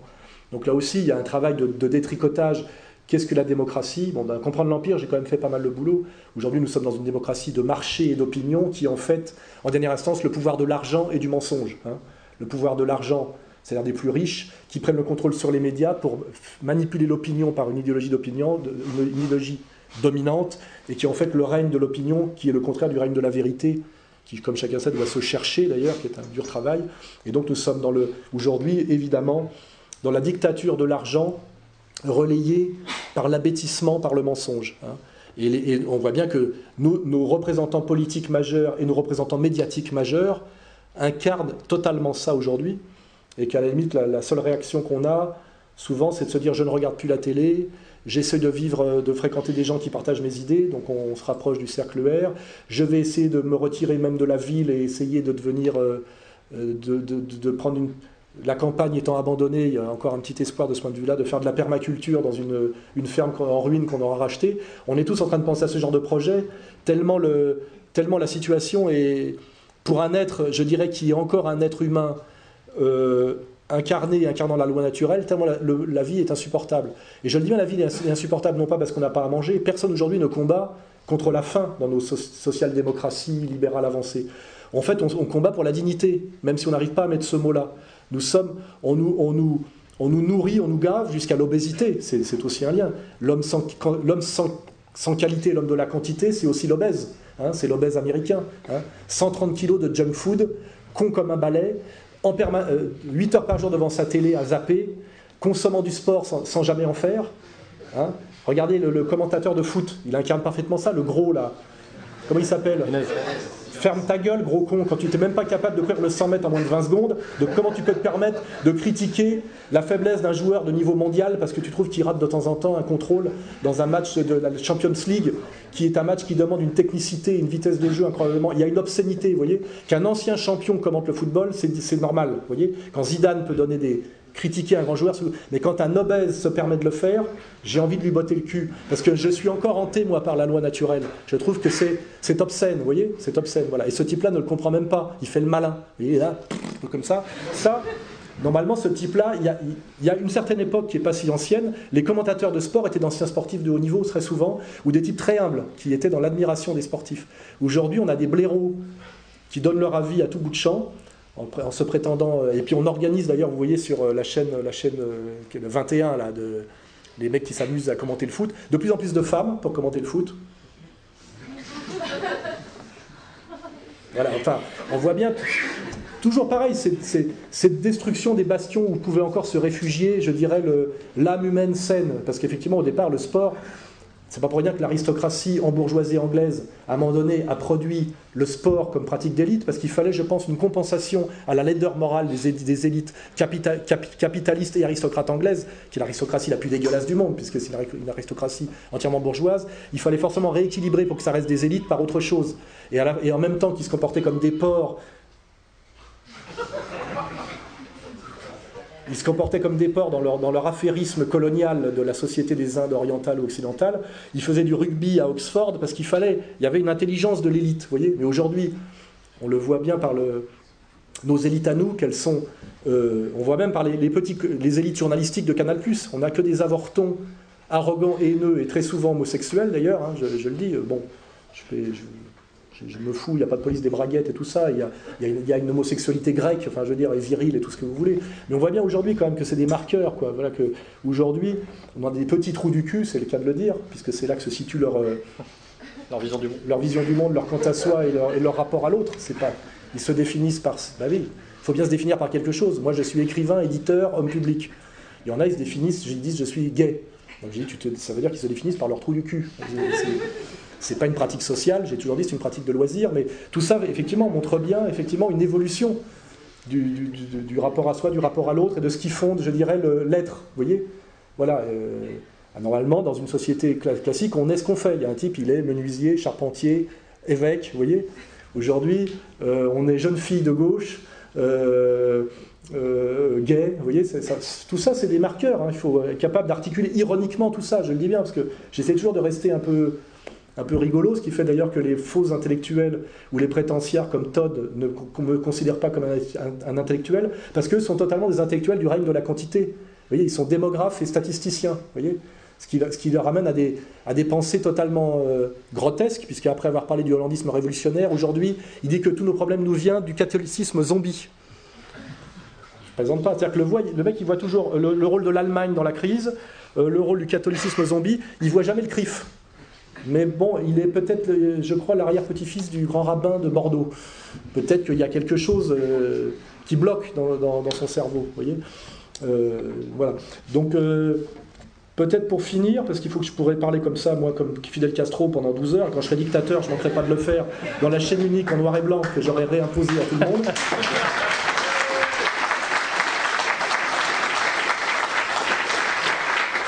Je voudrais parler d'une dernière figure, puisque là j'ai abordé des, concepts, hein, euh, la quantité, la petitesse, la dictature des avocats, euh, Voltaire, euh, des marqueurs comme ça pour vous, le CRIF, effectivement, la dictature du CRIF. la dernière personne que je voudrais aborder pour finir, c'est Jeanne d'Arc. C'est demain, hein, la, procession pour Jeanne d'Arc. comme je l'ai dit récemment, pourquoi je pense à Jeanne d'Arc de temps en temps? Quand je vois le pauvre Le Pen dire Jeanne d'Arc au secours, quand je pense qu'il a donné le Front National à sa fille, en se battant pendant des années pour qu'elle arrive à prendre le pouvoir, parce que je vous garantis que personne n'en voulait au front, hein. j'y étais pour le savoir, il a fallu faire le ménage, et malheureusement virer tous ceux qui pourraient défendre Le Pen aujourd'hui. C'est tragique, car en fait il a tué et sorti du front tous les gens qui étaient contre Marine, et aujourd'hui il ne peut plus être défendu de l'intérieur, parce que tous les gens qui pourraient le défendre, c'est lui-même qui les a virés. Pourquoi? Parce qu'il a transmis le pouvoir à sa fille en pensant peut-être que la loi, de la, fidélité, la loi de la fidélité au père, qui ça aussi fait partie des valeurs que nous défendons, serait plus grande que la petitesse du calcul et de la soumission. Et malheureusement, le pauvre Le Pen, c'est aussi un symbole qui est le dernier grand français incarnant l'esprit français, au-delà d'ailleurs de toute position politique. Ancien engagé, euh, euh, lieutenant, de, lieutenant de la Légion, je crois, ou sous-lieutenant légionnaire, enfin je veux dire, euh, qui incarne encore qui est capable de réciter des centaines de poèmes par cœur, qui connaît toutes les chansons du répertoire, homme admirable de la France mourante, vous voyez, euh, quand on le voit dire euh, Jeanne d'Arc au secours euh, à 86 ans, au, défi du premier, ça donne les larmes aux yeux, parce qu'on se dit, ce dernier grand Français est en train d'être tué, et il est tué par quoi? Par sa propre fille, un avocat marron, ancien trotskiste de Marseille, un énarque... il y a une tragédie, hein, et pour ceux qui me disent oui, mais c'est le prix à payer pour accéder au pouvoir, dire, cette chose-là à laquelle ces gens-là accéderont, et vous verrez que je suis prophète, Marine n'accédera jamais au pouvoir. Hein. C'est Philippot qui accédera au pouvoir et Maître Collard. Eux, ils auront des places. Elle n'aura jamais aucune place, car les gens qui nous, nous, dominent sont des racialistes intégraux.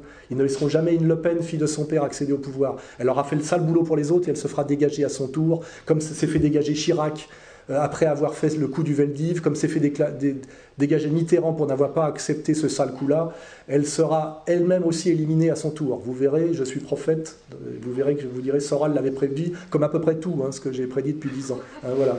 Et, et, donc la dernière figure, effectivement, à laquelle je me réfère, c'est Jeanne d'Arc, parce que quand tout est perdu, dans l'histoire de France, il y a eu des miracles, même si c'est des miracles instrumentalisés politiquement, on le sait, sous la Troisième République, etc., ne soyons pas naïfs, mais il y a eu à un moment donné l'idée, et qui, correspond à quelque chose de réel, qu'un petit personnage totalement imprévu et atypique, euh, une jeune pucelle de 17 ans, euh, fille de campagnard, mais ça peut être aussi à un moment donné un petit noblio corse euh, très récemment rattaché à un pays en pleine révolution, euh, ça peut être un, général qui a jamais fait la guerre. Euh, euh, à un moment donné, peut arriver un miracle. Et le miracle de Jeanne d'Arc est, très impressionnant parce qu'il est, il était très très improbable. Vous voyez, rappelons-nous en gros qu'à l'époque, la France était sous domination anglaise, 70% du territoire était, était passé sous contrôle étranger. Si on admet que Charles VII était la légitimité française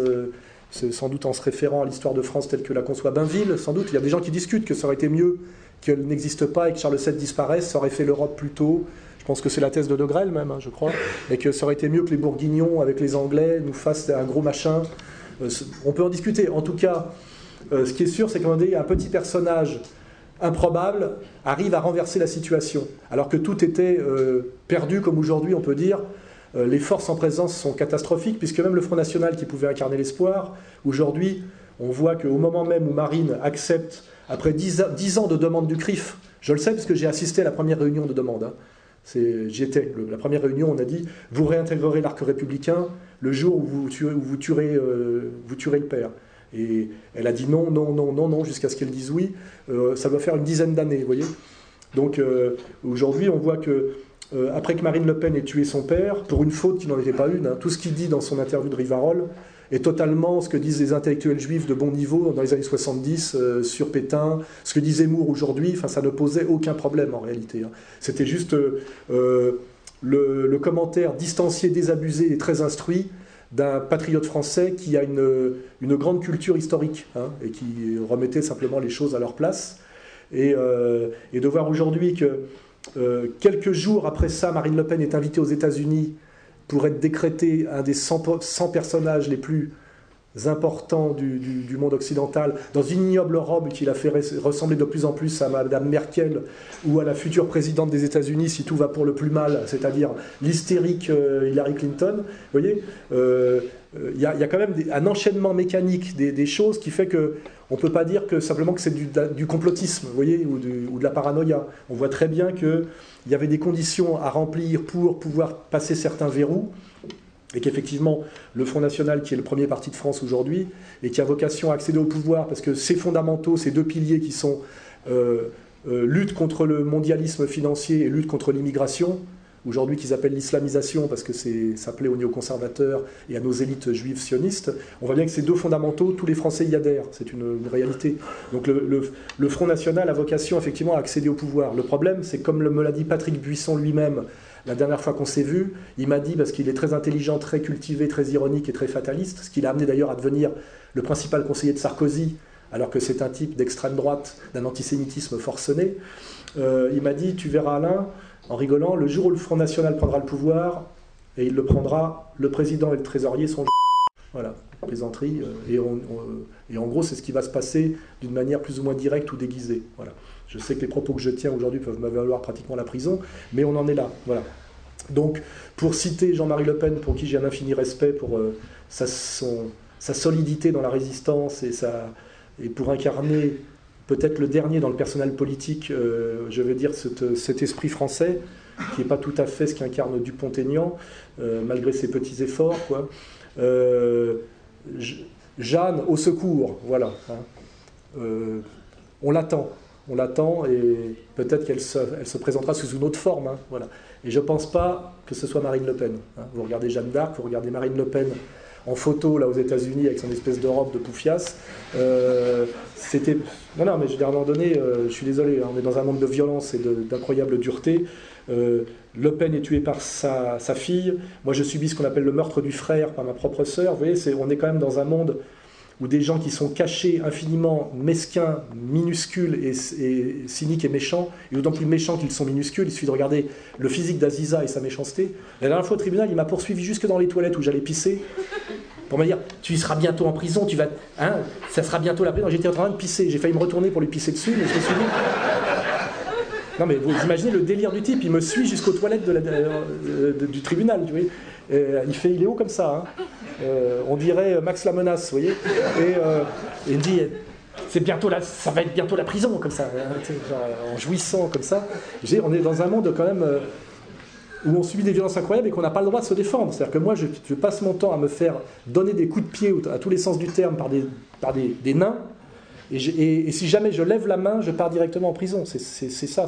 Et ça me donne le droit, je crois, de me faire un peu plaisir par ce qui est très français, qui est le, verbe. Vous voyez, je ne fais jamais moi que parler sur un ton ironique et taquin, qui est en fait assez, pour les gens qui me connaissent et qui regardent mon travail objectif depuis 10 ans, assez dépourvu de violence réelle. En réalité, je suis, euh, parfois colérique, parfois émotif, mais je pense que je, travaille, je finirai là-dessus, euh, à la réconciliation nationale authentique. Je n'appelle jamais à la violence. Personne n'a jamais produit aucune violence en mon nom.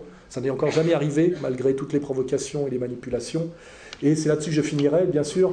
N'oublions pas dans tout ça de rester français, c'est-à-dire euh, plein d'ironie et de désir de réconciliation. Voilà, merci.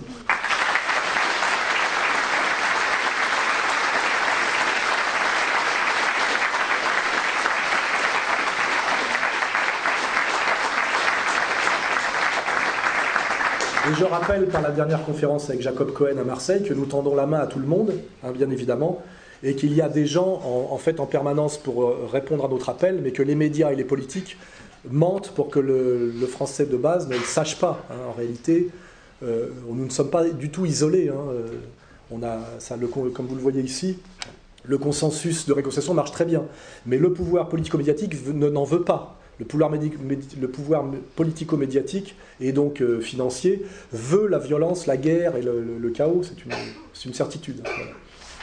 Merci euh, Alain Soral. Pardon, c'est juste euh, pour poursuivre la discussion, juste avant les questions-réponses. Je pensais à la personne, euh, personnage d'Aziza. Ça me fait penser au personnage incarné par Louis de Funès. Donc, dans les... donc peut-être qu'à l'époque, dans le cinéma français, ils avaient déjà perçu ce genre de personnage qui arrivait. Et effectivement, maintenant, on est envahi de, petits Louis de Funès. Quoi. on a Meyer Habib, Aziza, euh, les, le petit à un moment donné qui est à côté d'El Kabash, le petit blond à lunettes, et qui pousse El Kabash à poser la question à Marine Le Pen sur la Shoah. Il y a une dernière question, il me fait signe, Arnaud Le Parmentier. Oui, Angela Merkel va aujourd'hui euh, visiter Dachau. Est-ce que vous avez prévu, vous, un jour, euh, d'aller à Auschwitz ou dans un camp de concentration? Si vous voulez vous souvenir du monde de l'école, de l'école, il y avait toujours au premier rang le faillot à lunettes qui balançait les autres à la prof, et quand la prof sortait, il disait, euh, je sais pas comment il s'appelait, va, au, va au tableau, puis tu noteras ce qu'on parlait ou qu'on et, et lui, c'était le type à qui on ne voulait pas ressembler et, à qui on pétait la gueule régulièrement à la récré, vous voyez Et c'était sa maman ou son papa qui venait le chercher avec le petit goûter, euh, etc. Et cette figure-là, qui est le mec qui était au bas de l'échelle à l'école communale, je vous dis, à l'époque où on est dans la loi naturelle, vous voyez, le bon sens des enfants, ce type-là aujourd'hui a les pleins pouvoirs. C'est le modèle. C'est le modèle et il a les pleins pouvoirs. Quand est-ce qu'on va le remettre à sa place? C'est ça la bonne question. Hein moi, ça me fait penser à une, formule de Pasolini qui parlait de mutation anthropologique pour, euh, pour l'Italie des années 70. Et effectivement, on subit ce genre de choses qui, qui fait qu'on en arrive à ce genre de, de modèle pour, euh, pour notre société. Je voulais juste euh, rebondir encore, parce que j'ai pris des notes et pour pas que ça serve à rien. Jeanne d'Arc, effectivement, vous l'avez dit, elle est, sa venue était improbable. Et ce côté improbable, c'est justement ce côté spécifiquement français. C'est pour ça que Jeanne d'Arc est française.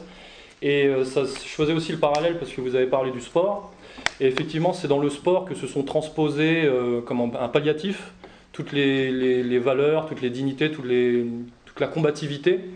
Et encore, on peut le vérifier dans les équipes françaises, on, le vérifie encore. malgré tout, déjà. Il y, a, toujours ce côté imprévisible. c'est quand au rugby, par exemple, quand on, affronte les All Blacks ou des machins. Euh, de temps en temps, on gagne. Voilà, voilà, ou handball, machin. On n'a pas le mais on est en train, de, on est en train de détruire ce, refuge de la dignité euh, du sport par le sport-spectacle. Hein, on voit bien aujourd'hui que euh, si on prend une figure que j'aime pas du tout, euh, qui est l'attaquant du Real de Madrid, là, Benzema euh, ça parle vachement d'argent, il euh, n'y a pas beaucoup de respect pour la famille, sa manière de ne pas mouiller le maillot quand il est en équipe de France, on voit la manière, de, la manière dont il joue par rapport à la façon dont il joue à, Madrid. On, a vraiment une destruction des valeurs du sport par le sport spectacle. Le système trouve toujours un moyen d'aller salir et détruire ce sur quoi on essaie de rebondir pour se maintenir. Je pense d'ailleurs aussi par exemple au salafisme. Quand moi je tends la main au nom de la droite des valeurs aux musulmans qui ont encore des valeurs familiales, etc. etc. Derrière, on voit quel est le travail du système. C'est ce que j'ai appelé il y a des années, même si je me faisais emmerder pour ça, islamo-racaille au service de l'islamo-sionisme. Et ça donne Daesh, et ça donne les frères Kouachi, etc. On voit dire qu'à chaque fois, le système, notre système de domination, son travail, c'est de salir et de détruire tout ce qui pourrait encore nous servir à nous relever. Hein.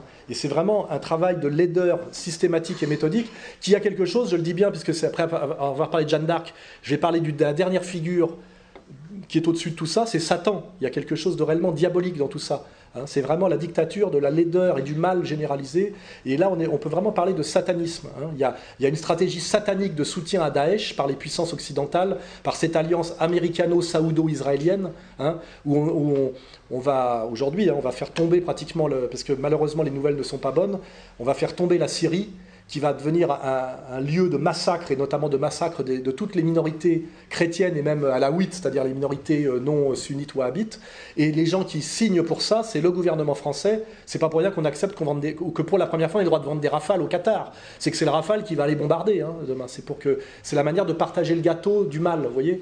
Euh, voilà, donc là je vais peut-être pas trop digresser là-dessus parce qu'il y a les questions, mais voilà, Satan, hein, euh, Voltaire, Jeanne d'Arc, Satan. En fait, c'est bien, on peut prendre des, comme dans un jeu vidéo, vous voyez des, figures dans, ce combat dans lequel nous sommes impliqués à notre petit niveau, mais c'est ça qu'il faut voir. Hein, le pire, c'est que ces gens-là le font en se servant, en manipulant le prestige justement, le prestige réel qui existait dans euh, ce que j'appelle l'esprit français. Ça me fait penser au film de BHL que j'ai vu, Le Serment de Tobruk, où effectivement, si lui il arrive à faire ça, c'est en se servant, en jouissant du, euh, de, ce que, de ce que la France représente pour, les, pour les Libyens, pour tout un tas de. En trichant sur ce qu'a pu être le, le, quai d'Orsay du gaulien des années 60. Donc ces gens-là savent ce que c'est ce qu'est l'esprit français, ils le connaissent très très bien. Ils le pervertissent, ils le pervertissent systématiquement, oui, bien sûr.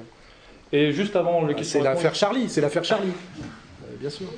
Euh, je voulais expliciter encore un tout petit peu sur les notes que j'ai prises par rapport à la, vision du monde, le règne de la quantité, donc il y a aussi un bouquin de, Guénon d'ailleurs. Euh, j'avais noté effectivement, c'est le monde de la valeur contre le monde des valeurs. Parce que la valeur, effectivement, la quantité, c'est-à-dire que tout est, quantifiable, puisque une formule que j'utilise, c'est que pour eux, on disserte sur la valeur des choses, pour, pour ce monde, pour cet esprit bourgeois, de la même manière qu'on négocie un prix.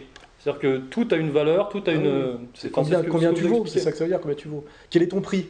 Moi, le, message que j'ai reçu pratiquement tout le temps, depuis des années, c'est quel est ton prix pour fermer ta gueule, tu vois, euh, en gros. Qu'est-ce que tu veux? Vous voyez?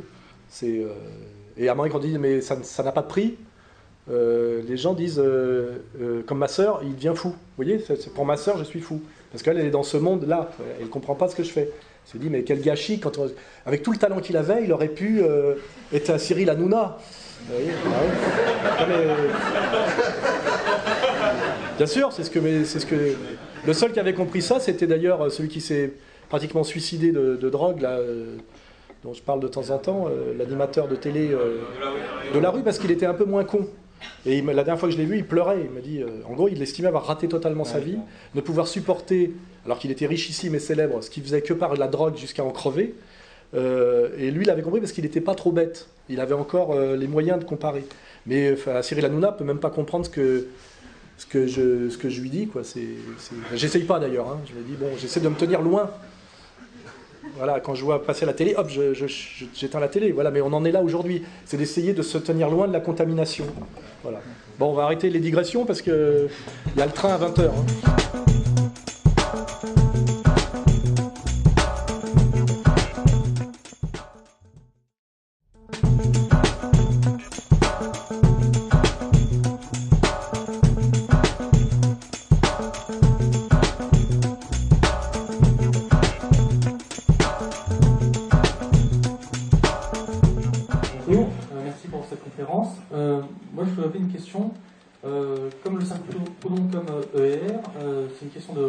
Nationale, c'est une question de, mettre plus courant euh, ensemble. Euh, c'est un peu ce qui avait essayé d'être fait euh, avec le, premier congrès de la dissidence. Malheureusement, bah, ça, a explosé en plein vol. Est-ce que vous pourriez nous donner, une analyse de ce qui s'est passé dans la dissidence pour que ça s'émiette comme ça? Très bonne question, je voulais en parler, mais j'attendais qu'on me pose la question parce que c'est tellement douloureux que je me disais on va forcément me la poser. Moi j'ai eu une logique de dire on va faire l'armée de Spartacus, l'union fait la force, on a un combat à mener, un ennemi puissant, donc on fait fi de nos égaux et on y va, la fleur au fusil. Enfin voilà, j'étais dans cet esprit-là, on va dire assez coubertin. Malheureusement, euh, il y a, euh, je vous dis, bah, la, contamination de la, de la mesquinerie contemporaine. Euh, qui nous dépasse tous et qui fait qu'à un moment donné, des gens que j'ai aidés à, monter un peu, en diffusant leurs vidéos sur un site qui leur permettait de passer de 3000 à 40 000 vues, en, les faisant nommer pour des quenelles, puisque c'est moi qui ai organisé les quenelles, il hein, faut le savoir, qui choisissait les gens, faisait le texte de présentation, etc., pendant toutes les premières années jusqu'à l'année dernière. Euh, donc je les aidais à monter dans la dissidence pour dire, ben voilà, on est... Euh, l'union fait la force. Or, à un moment donné, qu'est-ce qui s'est passé? La question de la rivalité mimétique, sans doute. Hein, euh, ils ont vu, non pas le, combat à mener l'adversaire, mais euh, moi qui ne suis rien, parce que ces gens n'étaient rien, ce qui n'est pas le cas de moi Dieudonné, qui étions quelqu'un avant la dissidence et qui avons renoncé au monde médiatique normal pour mener un combat. C'est-à-dire que moi, je passais à la télévision, chez Ardisson, je vendais des livres, j'avais, etc. Je venais pas de nulle part. Mais eux qui venaient de nulle part, ils se sont dit, tiens, avec des vidéos qui font 40 ou 50 000, euh, un petit blog où on donne son avis, et puis participer au truc des quenelles, on peut d'un seul coup devenir une petite vedette et donc ça veut dire d'un seul coup avoir des messages de, soutien qui flattent l'ego, des messages de femmes, n'oubliez pas, qui d'un seul coup vous trouvent un, charme que peut-être vous n'aviez pas avec vos 120 kilos à l'époque. Euh, parce que ces gens qui m'ont trahi sont tous laids physiquement et obèses, il hein, ne faut pas oublier. Hein. Euh, c'est important. Hein. Euh, et puis d'un seul coup, ils se sont dit, tiens, finalement, Soral, on pourrait peut-être lui faire la peau. Il y a aussi l'idée de l'argent. Comme nous, on a monté une organisation économique pour pouvoir combattre, pour payer les avocats, les condamnations. Ils se sont dit, ils font de l'argent. Et alors là est arrivé aussi quelque chose, c'est des agents du ministère de l'Intérieur, il ne faut pas oublier ça. Le ministère de l'Intérieur, qui, a monté une cellule qui travaille sur moi et données parce qu'on les gêne, ils se sont dit, les attaques du système ne les affaiblissent pas parce que les gens qui les suivent ne, ne se soucient pas des critiques du système. Mais par contre, si ça vient de la dissidence elle-même, ça peut être plus perturbant. Donc qu'est-ce qu'ils ont fait? Ils ont approché des gens de la dissidence à qui ils ont dit, si vous continuez à inviter Renoir ou Forisson, c'est la prison, mais si vous vous mettez à taper en interne sur la dissidence, vous pouvez faire ce que vous voulez. Je le sais parce qu'ils ont fait ça déjà avec un type dont vous avez oublié l'existence, s'appelait Boulefkad, que j'ai aidé au début parce qu'il faisait le planton devant une banque. On, l'a aidé à exister, on l'a soutenu, on l'a fait nommer et avoir une quenelle. On a édité un t-shirt, on lui a donné l'argent. Et puis à un moment donné, euh, euh, je le sais après coup par les gens même qui, qui ont suivi l'affaire. Les flics l'ont convoqué, ils ont dit tu peux faire tout le guignol que tu veux devant une banque, on s'en fout, mais tu arrêtes de soutenir Dieudonné et Soral et tu arrêtes de faire des quenelles. Et là, d'un seul coup, les gens qui étaient autour de lui ont changé. C'est plutôt des, trotskistes antifa qui se sont mis avec lui. Il n'y a plus une quenelle et il s'est mis à me rentrer dans la gueule systématiquement. Quand j'en ai eu marre qu'il me rentre dans la gueule systématiquement, j'ai simplement fait travailler mes limiers à moi, qui travaillent sérieusement, et j'ai sorti la maison qu'il avait à Lons-Saunier, alors qu'il me faisait croire qu'il lui fallait 50 euros par jour pour dormir à l'hôtel, et il m'appelait régulièrement pour en me disant j'ai plus de carte bleue, file-moi 100 euros pour que je puisse aller dormir à l'hôtel, sinon je vais dormir dans la rue. Le mec, finalement, voilà. Donc quand on a montré sa maison à l'Olsonier avec son jardin, il a disparu, donc vous avez même oublié qu'il avait existé, ce connard-là. Mais moi, il m'a fait chier pendant deux ans. Hein. Euh, voilà. Et puis après, il y a eu par exemple Farida Belgoul, pareil. Alors elle, elle a été approchée par quelqu'un dont je ne donnerai pas le nom, parce qu'à un moment donné, vous verrez le même petit documentaire qu'on a fait sur Farida, sur la, cette personne. Elle a été approchée et on lui a dit, tu sais, en fait, Soral, il est drogué jusqu'à la moelle, il se lève tous les jours à 18h, euh, et il part tous par paquet de 6 des musulmanes mineurs voilés. Et il a mis tout son argent, c'est-à-dire des millions d'euros, sur un compte euh, en banque offshore et il va bientôt partir avec le magot. Il y a quelqu'un envoyé par le ministère de l'Intérieur, quelqu'un qui est un type qui a fait de la prison et qui est tenu par la police, qui nous a infiltrés et dont le travail a été pendant des mois de, raconter des saloperies sur moi à tous les gens de la dissidence. Et il y a ceux qui n'avaient pas envie de le croire, ceux qui ont fait leurs recherches, et puis ceux qui avaient très envie de le croire, comme Salim Laïbi, parce qu'en fait, il s'est dit tiens, Soral, il a monté une maison d'édition, il fait son site internet, il m'a aidé à monter.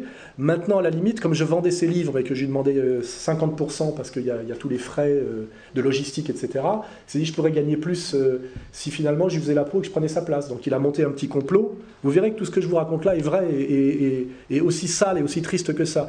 Il a monté un petit complot avec des gens de sa région en disant euh, quand il y a eu l'affaire Binti qui a été montée par Street Press, Street Press c'est Soros, euh, Fondation Rothschild, à Chomer, je sais pas trop quoi, sur une histoire de personnes que je n'ai jamais vues de ma vie. Euh, que j'ai refusé de rencontrer, faut vous dire à quel, point Et une personne, je vous raconte son CV, qui a fait de la prison pour trafic de drogue, qui était la maîtresse du deuxième fils Sarkozy, qui est soi-disant producteur de rap, qui ne peut pas mettre les pieds en France parce qu'elle est sous le coup de plusieurs condamnations, voyez et qui se vantent d'avoir touché deux chèques pour avoir monté la cabale contre moi, qui a été relayé par euh, Joe Dalton, un agent de SOS Racisme, et tenu directement par Julien Drey, qui est impliqué dans des affaires de viol collectif, mais qui on présente comme un héros de l'antifascisme.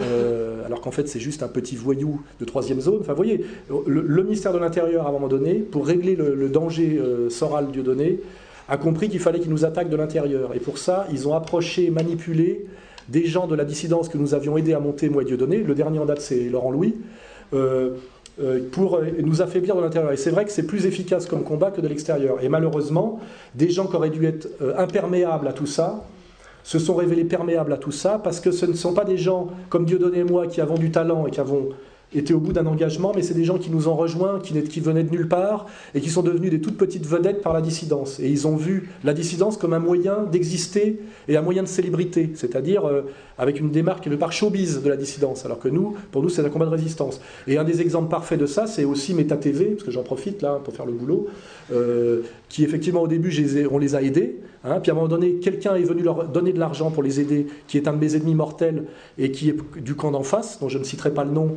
mais j'ai tout, ça dans mes dossiers. Et puis d'un seul coup, au lieu d'effectivement de parler de choses sérieuses, ils sont mis à m'attaquer systématiquement et à parler plus que de, reptiliens, d'illuminati et d'histoires de, je sais pas trop quoi, vous voyez. Et puis il n'y a plus que de la pub sur leur site, vous voyez. Donc il y a l'idée effectivement de gens qui sont venus pas forcément pour de très bonnes raisons, c'est-à-dire pas pour combattre un ennemi puissant, mais pour se montrer et se faire valoir, parce qu'ils ont vu le côté fun et facile de la dissidence. Ils n'ont pas vu les agressions, les procès, les contrôles fiscaux qu'ont subi moi et Dieudonné depuis plus de dix ans.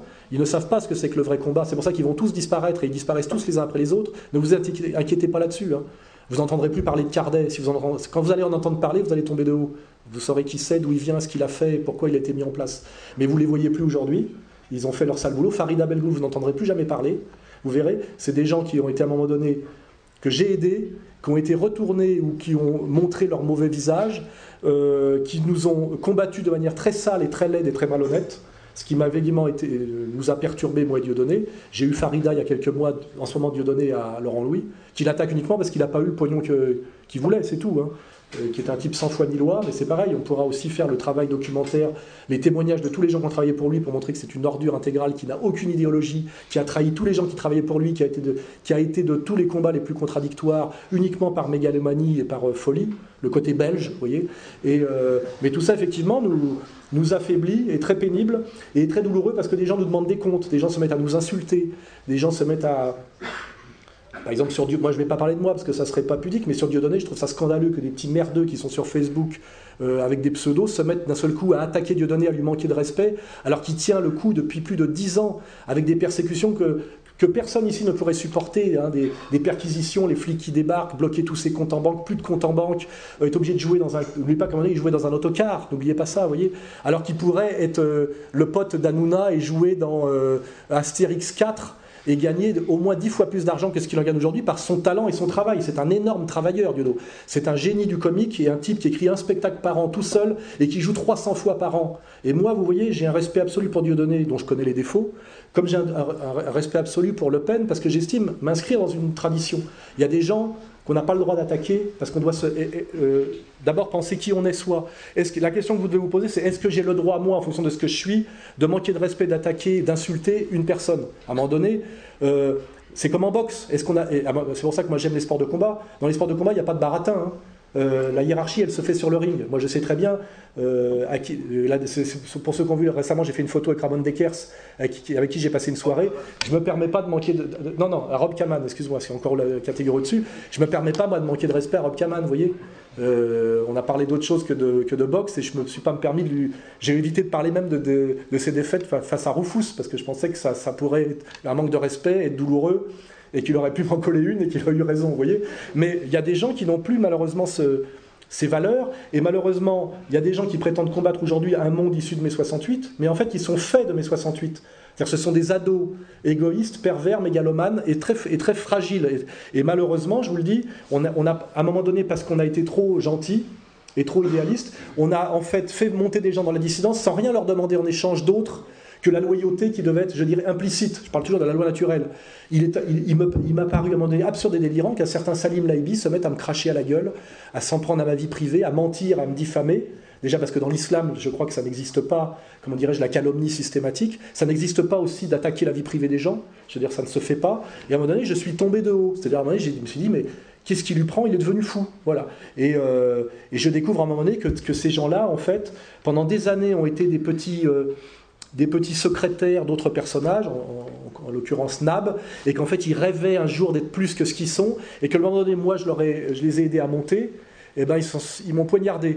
Et j'insiste pour dire que ce n'est pas euh, du tout rare ou exceptionnel. Toute l'histoire du monde n'est faite que de Cain et Abel, de tout Coco et Philii, hein, de Brutus et César, de Marine et de son père, de ma sœur et de moi. C'est malheureusement la faiblesse humaine universelle, et c'est pour ça qu'il y a des valeurs et qu'on essaye de, s'élever au-dessus, mais, mais, le monde n'est fait que de trahison, de rivalité, de, Judas, de numéro 2 qui essaie de devenir de numéro 1. Il y a une époque, je me prenais dans la gueule un certain Marc Georges, qui avait été mon bras droit, que j'avais promu pour qu'il m'aide, etc., et qui a essayé de me piquer ma place, me piquer mon association, et qui, chaque fois qu'on lui tend un micro depuis 10 ans à Canal+, vient me cracher à la gueule, vous voyez Et malheureusement, ça veut dire que quand on s'élève à un certain niveau de combat, ce que j'ai constaté, on a les coups qui viennent d'au-dessus, c'est-à-dire du système, et les coups qui viennent d'au-dessous de ceux des petits euh, qui voudraient prendre votre place. Vous voyez C'est euh, quand, vous mais c'est par exemple si je prends un exemple d'un gars d'origine ouvrière qui a eu des potes de sa cité et qui est content de réussir un peu socialement et de s'élever par son travail. Il se dit mes potes vont être contents parce que je peux les inviter au resto, machin. Il va découvrir que tous ses potes vont le mettre à le haïr et vont le traiter de riche et de salaud, etc. Ou essayer de lui emprunter de l'argent sans lui rendre, etc. J'ai vécu tout ça personnellement, hein, parce que je viens vraiment du, très bas, contrairement à ce que certains pensent. Et malheureusement, quand on s'élève un petit peu, eh ben on découvre exactement, je sais pas, comme dans le pilotage, là, qu'il faut doubler le mec de devant, et puis il faut aussi pas se faire doubler par le mec de derrière. Et, aujourd'hui, dans ce combat qu'on mène, effectivement, on a la violence de Valls et du CRIF qui est très violente sur moi et. Et je vous garantis que c'est, il faut heureusement que j'ai une organisation euh, et que j'arrive à faire rentrer du pognon, etc. Sinon, j'aurais déjà disparu et quitté le pays. Et puis les petits qu'on a essayé de faire monter en pensant qu'ils avaient compris le combat, euh, euh, ce, qu'on, pouvait faire et ne pas faire, etc. Et qui ont leur petit ego personnel. Euh, se sont laissés manipuler, et j'estime que ce n'est pas vraiment une excuse, parce que quand on, quand on vous raconte des conneries sur les gens, euh, on n'est pas obligé d'avoir envie d'y croire. À un moment donné, on, peut aller vérifier, vous voyez, et euh, qui ont été manipulés par le système, parce que souvent il y a eu des interventions, effectivement des manipulations, effectivement, et qui se mettent d'un seul coup à se retourner contre vous, essayer de vous tuer pour prendre la place, pour aussi faire parler d'eux. Je sais que Salim Laibi dit, quand je parle de, vitamine C, je fais 5000 vues, quand je parle de Soral, je fais 50 000. Et à un moment donné, Farida Belgoul, par ses assistants, qui sont tous venus me voir, etc., elle était en permanence en train de regarder les scores de, sur YouTube et Dailymotion. Elle ne vivait plus pour voir si elle avait été à 45 000, 46 000, etc. C'est-à-dire que elle, elle, euh, elle, était devenue une vedette d'Internet, vous voyez, et malheureusement, ce, ce vedettariat sordide auquel moi je suis sorti pour ne pas me retrouver comme ma sœur aujourd'hui, dépressive, botoxée, et obligé de tuer son propre frère pour faire un dernier tour de piste en allant euh, signer des bouquins un dimanche dans un centre Leclerc, trois livres vendus dans l'après-midi, je sais pas, vous voyez, parce que derrière, il faut. Derrière, le soir, je vous garantis, la dépression nerveuse, elle est pour après. Elle est pour après. J'ai pas besoin. Justice immanente, hein, j'ai pas besoin de me fâcher. Hein. Euh, plus personne de la famille ne veut lui parler. Et quand elle aura fini son tour de piste de trahison, même les gens qui l'ont poussé à la trahison la méprisent, parce que c'est les gens qui l'envoient au casse-pipe ont le sens de la famille. Et ils savent qu'il y a des choses qui ne se font pas. À la fin, ça sera la solitude, la vindicte. Exactement comme la propre petite fille de Le Pen, vous avez vu, elle renonce à se présenter en PACA parce qu'elle a voté la mise à mort de son propre grand-père. Elle dit Je ne me présente pas, j'ai peur physiquement. Elle a peur de se faire cracher à la gueule sur les marchés de PACA. Vous voyez, vous voyez Donc à un moment donné, il y a aussi. Euh, euh, Assois-toi au bord de l'Oued et regarde passer le cadavre de tes ennemis. Les chiens aboient, la caravane passe. Vous voyez, il y a tous ces dictons-là. La durée, le temps est un, est un truc fondamental. Moi, j'en prends plein la gueule, mais je me dis, pensez à tous les gens qui ont prétendu me faire la peau, qui, qui étaient plus malins. Dantec, qui m'a fait un procès, il est en train de crever, le pauvre au Canada, il ouvre plus. Nab, euh, il écrit un livre de 2000 pages sur moi, on l'attend toujours. N'oubliez pas, je veux dire, euh, euh, on en prend plein la gueule de partout. Et si Jésus a eu, comment dirais Judas, je ne peux pas être meilleur que Jésus, c'est pas parce que je suis mauvais, etc. Euh, Dieu donné, il a eu Ahmed Moualek, il a aujourd'hui Laurent Louis, moi j'ai eu Marc Georges et, euh, Salim Laibi. Euh, c'est malheureusement tout ça est universel et c'est pour ça, que nous sommes sur Terre, hein, et qu'effectivement il, il faut qu'il y ait quelque chose au-dessus qui s'appelle le paradis et quelque chose en dessous qui s'appelle l'enfer pour que la vie soit supportable, voyez? Parce que c'est vrai que sinon ça c'est une vraie question fondamentale, plus que religieuse mais anthropologique, la vie est insupportable si on ne peut pas penser que quelque part, à un moment donné, il y a une justice divine, etc. Tellement c'est dégueulasse. Vous voyez, la vie est un combat, voilà, je le répète, et c'est un dur combat, un combat d'une grande violence, et quand on se hisse à un certain niveau de, comme moi, de prétention, d'arrogance dans le combat, le, retour est très violent, très pervers, très, euh, je dirais, d'intensité égale, hein, en valeur absolue, pas forcément en qualité, parce que moi je pense ne jamais trop taper sous la ceinture, mais en valeur absolue, effectivement, on vous renvoie une énergie à peu près comparable. Et comme on ne peut pas me combattre selon mes valeurs à moi, euh, le combat est d'autant plus dégueulasse et sordide que j'essaye, moi, de le maintenir à un niveau de, sérieux, euh, voilà, de, qualité, etc.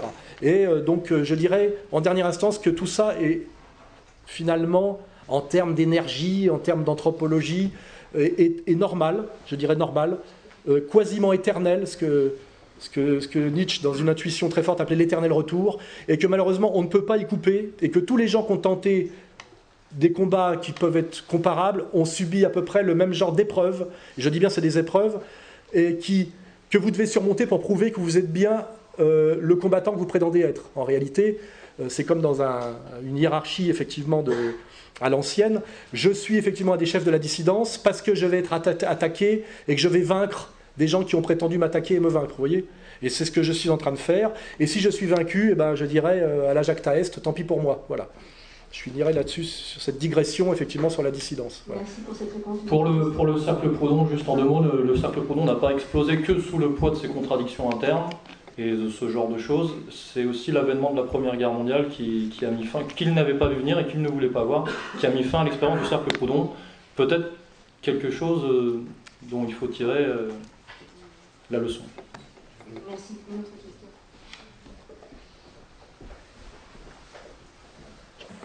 Bonsoir Laurent. Euh, je voulais vous poser la question si vous ne pensez pas que tous les euh, problèmes euh, que vous avez, vous avez soulevés sont dus à la structure même de l'État? Je ne comprends pas tout à fait la question. Structure même de l'État, ça veut dire quoi? La structure de l'État en parlant de le fait d'une hiérarchisation du, du pouvoir au lieu bah, si, je, pense à la question qu'on vient de me poser, on avait une, organisation volontairement très anarchique avec Dieudonné et la dissidence. en ne donnant aucune directive, en ne demandant aucune contrepartie quand on faisait la promotion de certains, on leur faisait pas signer des, chartes, etc.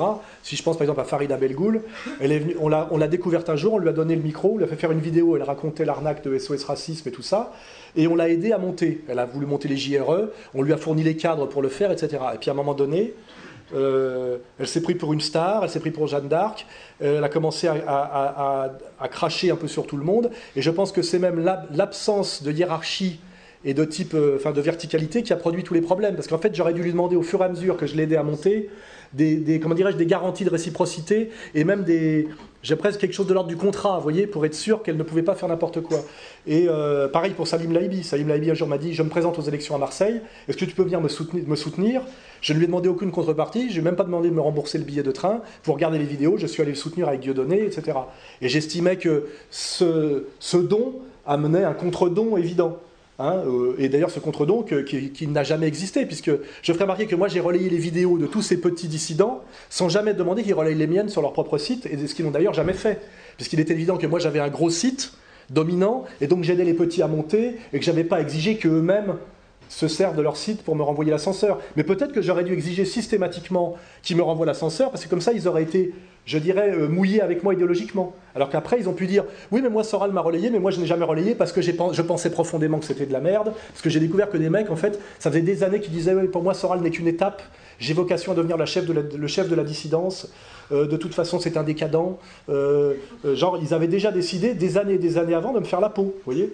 Ce qui est quand même une mentalité effectivement à laquelle, mentalité à laquelle je suis totalement étranger ou mentalité je suis euh, qui, m'est étrangère, voilà. Et c'est pour ça que souvent j'ai du mal à voir ce genre de coup venir, parce que j'ai du mal à me mettre dans la peau de ce genre de mec. Voilà, j'arrive pas à me mettre dans la peau d'un type qui peut faire copain avec un mec pendant 5 ans avec déjà l'arrière-pensée de le poignarder dans le dos. Je ne fonctionne pas comme ça, mais c'est aussi parce que je ne fonctionne pas comme ça que vous êtes là ce soir, excusez-moi.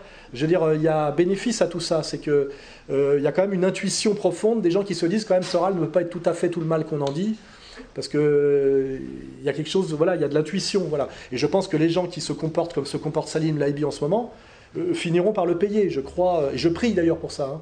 Et, je me, et je vous le dis aussi, là, je suis gréco-romain, je suis plus gréco-romain que, chrétien, je me réjouis de la défaite de mes ennemis. Hein, voyez Quand Richard Descoings est mort, sodomisé euh, de drogue dans un, hôtel euh, new-yorkais, j'ai pas fait semblant de pleurer sa mort. Hein. J'ai dit cet enculé est mort comme il a vécu. Voyez voilà. Et je le dirai donc de tous les ennemis dont je vous ai parlé, euh, sans problème. Hein, voilà, je, suis, je ne suis pas masochiste. Voilà. Je finirai là-dessus.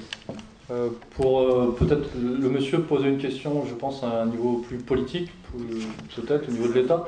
Euh, ce que je peux dire, moi, c'est que le cercle Proudhon prônait un équilibre justement entre un État fort, à savoir incarné par un roi, et réduit à des fonctions diplomatiques et guerrières, et une société civile forte, à savoir euh, organisée en, corporation. Une société, c'est ce que prônent les syndicalistes révolutionnaires, une société de producteurs libres et indépendants, peut-être autonomes, euh, de, petits, euh, voilà, de petits propriétaires comme, comme, les Grecs. Et, et c'est tout l'inverse, et c'est marrant. D'où la citation de Maurras, la monarchie c'est l'anarchie plus 1. L'anarchie plus 1, voilà. C'est ça que ça veut dire. Et c'est tout l'inverse de la société actuelle, parce qu'on nous vend cette société soi-disant euh, libéral et euh, avec un État qui nous protège, alors que c'est en, vérité c'est tout l'inverse. On a un État qui empiète sur la société civile, donc c'est tout ce qui est euh, taxes, codification, voilà, et, je, le vis en, je le vis en ce moment parce que je travaille, je travaille pour des petits artisans, des petits patrons, et ils se prennent ça dans la gueule, la libre entreprise. Donc il n'y a pas de libéralisme, il y a un, monopolisme. Et, par contre, on a un État supra-étatique donc qui gère tout, et euh, enfin voilà, tout est, tout est inversé, donc c'est un système hypocrite.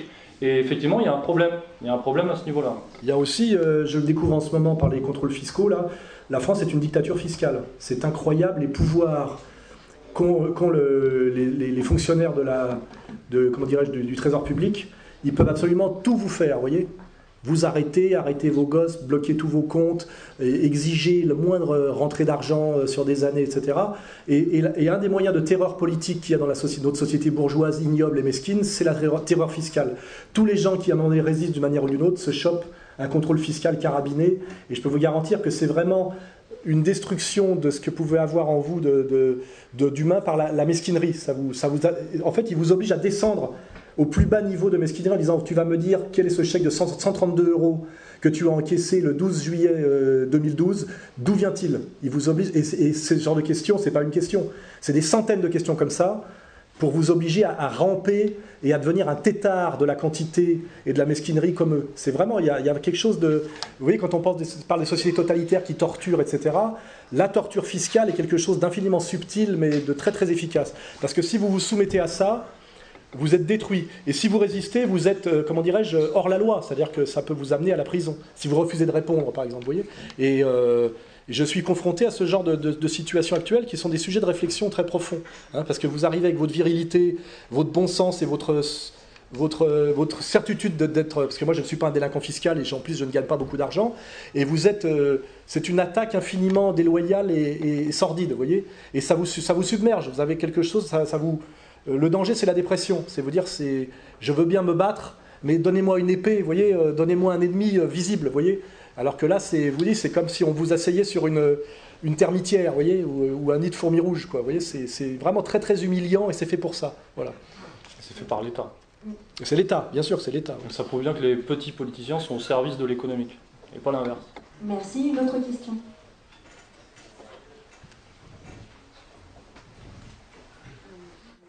Bonjour. Euh, non, j'avais une question par rapport à Proudhon. Ça marche pas Si, si, parlez fort et près du micro. Euh, quand on lit Dostoïevski, on se rend compte que dans les milieux révolutionnaires euh, de la fin du 19e siècle en Russie, c'était Proudhon la référence. Euh, et que Marx, pareil, dans l'introduction à Marx, j'ai appris qu'il s'était dépêché d'écrire le Capital pour contrer Proudhon. Donc je voulais ça, et j'ai pas lu Proudhon encore.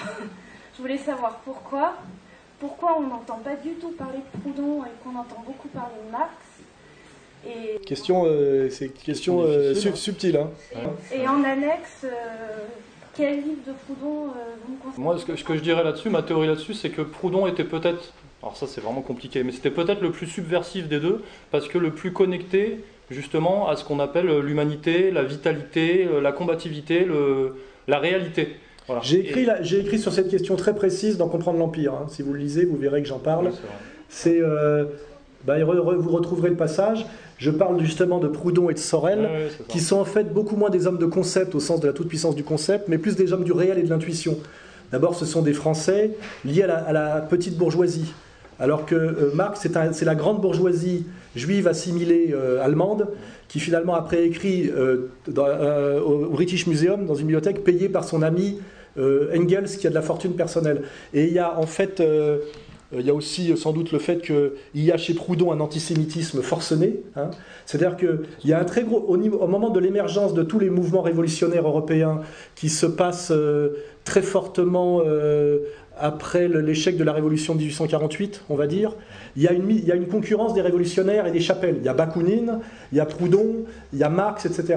Marx est investi à un moment donné euh, quand il écrit le manifeste du Parti communiste, il est investi pour incarner euh, l'élan révolutionnaire en, prétendant à la scientificité parce que c'est lui qui a le plus gros bagage philosophique. Et quelque part, il veut tuer ses concurrents. Hein. Et quand, quand euh, Proudhon écrit Philosophie de la misère, il répond par misère de la philosophie. Hein. C'est-à-dire, Proudhon n'a pas les moyens intellectuels de penser la modernité, etc. Et en fait, ce que je dis dans Moi comprendre l'Empire, c'est que l'histoire a prouvé que les intuitions de Proudhon étaient finalement avait triomphé de l'arrogance conceptuelle de Marx sur la longue durée. Et notamment, ça se passe au niveau que, euh, chez Marx, la révolution est, compatible avec le salariat et rend même l'extension du salariat nécessaire, alors que chez Proudhon, il y a cette intuition qu'il faut une, communauté fraternelle et, horizontale de petits patrons, et il y a une dimension anarchisante qui dit que finalement, euh, chez Marx, c'est très hegelien quelque part, mais de l'hegelianisme euh, grossier. C'est-à-dire il faut accomplir jusqu'au bout le processus bourgeois pour le subvertir en dernière instance. C'est-à-dire que euh, une fois qu'on aura construit cette pyramide étatique totalement verticale, il suffira de prendre le pouvoir du sommet et tout le reste suivra. Alors que, alors que l'intuition de Proudhon, c'est de dire que ça sera la même chose, puisque ce qu'il faut détruire, c'est cette pyramide de, verticalité. Et c'est pour ça que Proudhon, comme Sorel, et c'est sa référence d'ailleurs au monde gréco-romain, maintient toujours l'héroïsme euh, contre le, calcul tacticien politicien et maintient toujours l'alliance des petits producteurs indépendants contre l'extension du salariat. Hein. Et je pense que Marx finalement a aussi aidé, a été peut-être plus aidé inconsciemment, consciemment par la, la haute finance cosmopolite, parce que sans doute que finalement, en dernière instance, il le trouvait moins dangereux, parce qu'il n'était pas nationaliste, il n'était pas petit bourgeois, il n'était pas antisémite, enfin il l'était d'ailleurs totalement, mais il était quand même juif. Ça aussi, on pourra revenir aussi sur le fait que Marx, c'est très ambigu, parce que la question juive est très antisémite, mais pas de façon instinctive et petite bourgeoise et colérique comme, Proudhon. Et euh, euh, donc, pour, pour conclure rapidement, Marx a gagné un combat je dirais, euh, contre ses concurrents révolutionnaires. Euh, alors la question, c'est de savoir euh, pourquoi l'a-t-il gagné en dernière instance? Est-ce qu'il n'y a pas des gens qui avaient intérêt à ce qu'il gagne ce combat? Est-ce que c'est les hasards de l'histoire? Est-ce que c'est sa plus grande puissance intellectuelle? Parce que c'est quand même un génie du concept, c'est évident. mais voilà, en tout cas, aujourd'hui, moi, je m'amuse, enfin je m'amuse, en tant qu'ancien marxiste-léniniste, J'admets que Sorel et Proudhon ont eu raison sur Marx, mais on peut l'admettre qu'aujourd'hui, avec le recul notamment de ce qu'a été le socialisme réel, euh, euh, on peut aussi donner raison à Orwell sur, euh, des gens qui le combattaient de la gauche après, dans les années 50. Mais je veux dire, c'est des débats très, qui demandent un, au niveau de culture historique et philosophique sur tous les combats du mouvement ouvrier européen. Il faut vraiment s'intéresser à, tout ce qui s'est passé au moins entre 1848 euh, et, 19, et le premier congrès de Tours, vous voyez Et ça aussi, c'est une énorme culture que plus personne n'a aujourd'hui. Euh, et, qui est un peu perdue, vous voyez. Et puis ça aussi, ça demande beaucoup, j'insiste là-dessus, euh, il faut des milliers d'heures de lecture, de travail, de réflexion pour maîtriser euh, euh, cette culture qui permet de parler à peu près sérieusement d'une réalité historique, euh, d'une totalité historique. Il faut connaître l'histoire de la bourgeoisie, l'histoire du mouvement ouvrier, les luttes internes des deux côtés, l'histoire de, la monarchie. Moi aujourd'hui, je découvre encore des choses que je ne connaissais pas il y a dix ans. Je me suis beaucoup cultivé sur justement le, syndicalisme révolutionnaire et la pensée de Maurras, que je méprisais à l'époque où j'étais marxiste-léniniste, parce que pour moi, tout ce qui n'était pas du concept pur était considéré comme de la branlette petite bourgeoise ou de la nostalgie de noblio des, des, vaincus. Et c'est vrai qu'aujourd'hui, à 56 ans, je me rends compte qu'il y a 10 ans, je disais encore un peu des. Je pouvais dire certaines choses que j'estime aujourd'hui comme des conneries, même si c'était des conneries de bonne foi, etc. Ça demande énormément de travail, tout ça, malheureusement. Et on ne peut pas à la fois lire et, s'engager politiquement. Il faut bien à un moment donné passer à l'action. Et si vous êtes décidé de passer à l'action après avoir tout lu et tout compris, vous serez mort avant. Donc ça veut dire que c'est ça qui s'appelle la vie c'est qu'il y a un pari, une prise de risque. Et c'est pour ça qu'en dernière instance, l'intuition est importante. Et la morale universelle est importante parce que, euh, étant donné qu'on ne peut pas tout savoir et que le concept n'est pas tout puissant et que de toute façon le concept appuyé sur une, historicité tronquée peut amener à des conclusions logiquement justes mais pratiquement fausses, Hein, ça, c'est aussi une, discussion qu'on peut avoir sur la, question de la logique. En dernière instance, c'est important, je dirais, la loi morale, la loi morale, vous voyez, euh, c'est-à-dire de, sentir des choses qu'on doit faire et pas faire, parce que finalement, l'idée de la fin qui justifie les moyens, qui est, très, qui est le discours trotskiste hein, euh, typique, ça, c'est très dangereux. Voilà, je dis en dernière instance, comme on ne peut pas tout savoir et qu'on n'a qu'une vie qui est courte, vous voyez, hein, jusqu'à 18 ans pour être adolescent, euh, pour se cultiver universitairement, vous avez 10 ans, et après, il faut, faire des pour vous faire des enfants, les nourrir, etc. Donc à un moment donné, c'est un conseil que je donne, euh, il faut s'en remettre à, son instinct moral, vous voyez et, toujours ne jamais sortir de la ligne de... Il y a des choses qui ne se font pas, quel que soit le but, quel que soit l'ennemi, vous voyez Moi, je, voilà, euh, je n'attaque pas sur leur vie privée des gens qui m'attaquent sur ma vie privée, parce que je me dis, quand on commence à partir dans ce genre de déviation, on finira mal, vous voyez Donc c'est voilà, c'est tout ce que je peux dire. Sinon, effectivement, c'est des sujets très passionnants, très complexes, euh, qui peuvent amener à des, débats euh, sans fin, qui ont fait d'ailleurs la grandeur de la France intellectuelle, où on avait des intellectuels de gauche, de droite, qui vont regarder les vieilles émissions très intellectuels qui étaient sur le service public il y a encore 20 ans, on peut être quand même impressionné par l'effondrement intellectuel de la France et par la haute tenue, même d'un point de vue de la maîtrise du langage, quand on voit le second vu l'extrait qu'on a mis de Forisson discutant sur Rimbaud et Lautréamont, même si son interlocuteur est insupportable, il manie un français très châtié et il construit, il construit un raisonnement bien construit. Voyez Là, ce qu'on est sûr, en tout cas, quel que soit qui a gagné de Proudhon ou de Marx, la question aujourd'hui, c'est que plus personne ne lit ni Proudhon ni Marx chez les gens qui se réclament de la gauche. Ça, c'est une certitude et de la pensée de gauche. Hein. Et ça, c'est plutôt ça la, vraie question aujourd'hui. Et donc, je vous remercie déjà pour être capable de poser votre question, qui prouve que vous vous posez des questions sur ces sujets. Il y a des gens qui ont renoncé depuis très longtemps, notamment au Parti communiste, au Parti socialiste et dans tous les mouvements syndicaux officiels. Hein. Ils ne connaissent rien de tout ça, ils n'en ont rien à foutre.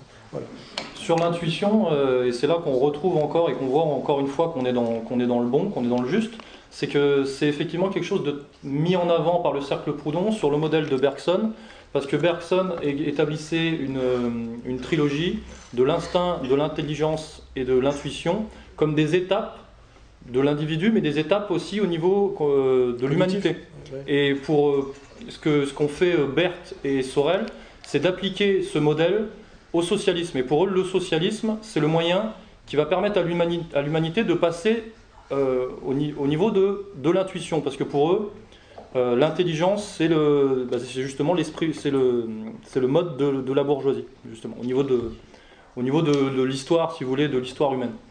Donc, euh, encore une fois, ces thématiques se retrouvent. Si on veut encore digresser, on dirait que euh, dans cette confiance qu'a Marx dans la toute-puissance du concept, il est en même temps, dans sa manière de combattre la bourgeoisie, totalement sur les outils de la bourgeoisie. Hein. C'est-à-dire sur, effectivement, cette cette euh, euh, euh, absolue du concept qui, qui est, est, monté d'autant plus haut que le Dieu a disparu. Vous voyez, il y a vraiment eu le Dieu concept. Même moi, quand je m'engueulais un peu avec, non, pas Kluskar, car j'avais suffisamment de respect pour lui pour ne pas m'engueuler avec lui, mais avec Pagani, avec qui je m'engueule beaucoup aujourd'hui, et avec Negroni, non pas avec qui je m'engueule, mais qui aujourd'hui me donne raison contre Pagani, c'est qu'en fait, ces gens-là, quand on écoute Pagani, qui est incroyablement brillant dans ses. Dans, dans ses digressions euh, sur les vidéos que vous pouvez regarder de Pagani.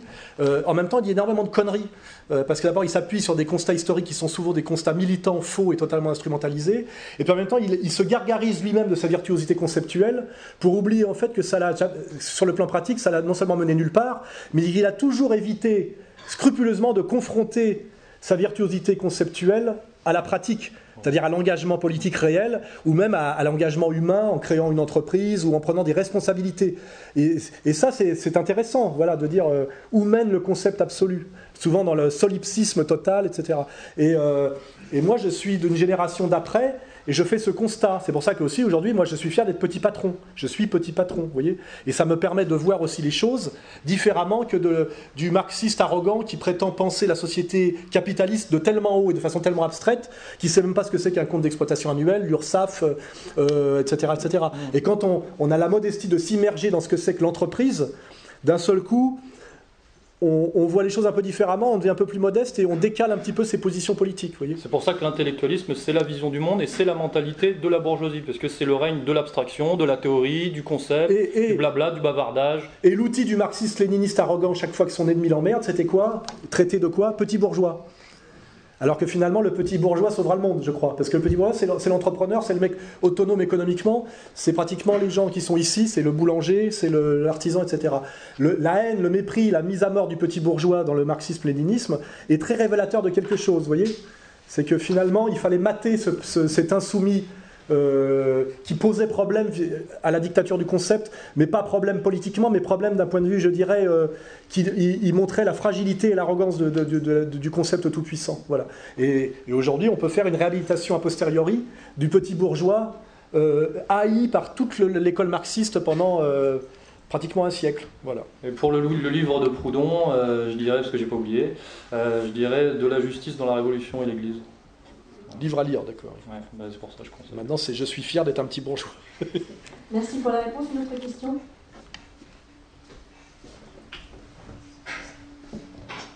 Bonjour. Euh, je voulais faire votre avis sur euh, euh, la question suivante. Est-ce que vous pensez que notre émancipation suppose la sortie de l'Union Européenne? En faisant écho à Podemos en Espagne peut-être et Syriza en Grèce ou peut-être d'autres partis politiques dans l'avenir Merci moi, je, réponds ça. Oui, je pense qu'il n'y a pas de, solution euh, d'émancipation sérieuse et de sortie du, système de domination tel qu'il est si on ne sort pas de l'Union européenne. Après, c'est un dur combat politique d'y arriver et que si je veux donner une réponse sérieuse, il faudrait non seulement qu'on sorte de l'Union européenne, la France sur l'Union européenne, mais que tous les pays majeurs de l'Union européenne, c'est-à-dire ceux constituent l'Europe des six, sortent de l'Union européenne et en sortent en même temps. C'est ça la difficulté. Si on le fait tout seul, ça va être très douloureux.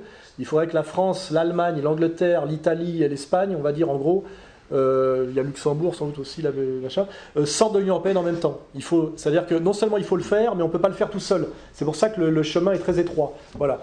Et euh, bah, je pense qu'on le voit effectivement avec, en ce moment avec l'expérience grecque. On voit des, des gens là en Grèce qui, sont à peu près de bonne volonté peut-être au départ et qui essayent de, combattre l'Union européenne mais sans en sortir. Et on sait déjà qu'ils vont échouer quoi. Hein. Euh, alors peut-être qu'à la fin c'est l'Allemagne qui les sortira, qui sortira la, Grèce de l'Union européenne. Euh, c'est peut-être voilà, c'est une question complexe hein, tout ça. Mais moi oui, effectivement, l'Union européenne est un carcan fait pour que rien ne puisse se faire de sérieux pour remettre en cause ces fondamentaux qui sont mortifères. Hein et qui, sont, euh, qui amènent au traité transatlantique, qui amènent une société technocratique intégrale, qui amènent à une dictature fiscaliste, qui amènent à une standardisation absurde, qui amènent à une négation du génie des nations, etc. etc. Oui. Ça, ça j'en suis sûr. Technocratie. Ouais, si, la, si, la, si la France sort de l'Union Européenne, est-ce que l'Union Européenne se casserait la gueule d'elle-même? Il n'y a rien de prévu, euh, d'après ce que disait Attali, il n'est pas possible d'en sortir. Ils ont fait exprès de ne pas envisager la question et ils feront tout pour que ce soit jamais possible. C'est-à-dire ils pousseront au chaos, à la guerre, à machin. C'est comme ils veulent pas voir le, ils, seront, ils feront tout pour sauver l'euro. Parce que s'ils admettent la défaite de l'euro et la fin de l'euro, ils admettent la défaite de tout le reste. Ils sont prêts à ruiner les économies, à, monter le chômage à 50%. Euh, ils sont prêts à, déclencher des guerres civiles plutôt que de renoncer euh, à l'existence de l'euro et non de l'Union européenne. Hein, les deux sont articulés parce que ce sont d'une certaine manière des religieux laïcs. Ils ont, c'est une foi, l'Union européenne. ce sont des hommes de, ce sont des, comment dirais-je, des, dingos, quoi. Hein. Ils n'ont pas produit une, une, rationalisation du réel. Ils veulent soumettre le réel à une rationalité totalement abstraite qui a à voir avec l'univers idéal des nombres et l'espace euclidien plan par rapport à ceux qui peuvent faire des parallèles avec la, topologie, etc. Et ils sont, ce sont des fanatiques, non pas des fanatiques du concept comme les marxistes-léninistes, parce qu'ils sont moins euh, virtuoses intellectuellement et moins basés sur la philosophie, mais ce sont des fanatiques de la, de la technocratie et donc de, du réel soumis aux mathématiques, ce qui a à voir d'ailleurs avec la pensée kabbaliste, hein, pour certains qui voudraient établir des connexions. Et ils, ils refuseront absolument d'en sortir parce que euh, sinon, ça veut dire que c'est leur monde qui s'écroule et leur domination qui s'écroule, parce que leur domination n'est légitime que parce qu'ils maîtrisent, soi-disant, un savoir qui permet la puissance et qui permet le pouvoir politique. Et donc, à un moment donné, si ils admettent la fin de l'euro et la fin de l'Union européenne, il faut qu'ils admettent leur fin politique à eux aussi. Et puis après, peut-être aussi le châtiment. Parce que le jour où d'autres prennent le pouvoir, ils vont peut-être montrer toute leur turpitude et tout, ce dont, tout ce dont ils sont responsables. Et ils ont très très peur de ça, faut pas oublier. Parce que quand vous perdez le pouvoir, c'est pas seulement vous perdez le pouvoir, c'est que c'est plus comme du temps où à la limite on exilait Napoléon euh, à l'île d'Elbe. Ça, c'était la, période, pour ceux qui lisent euh, euh, le grand, ce penseur allemand là, de théorie du partisan.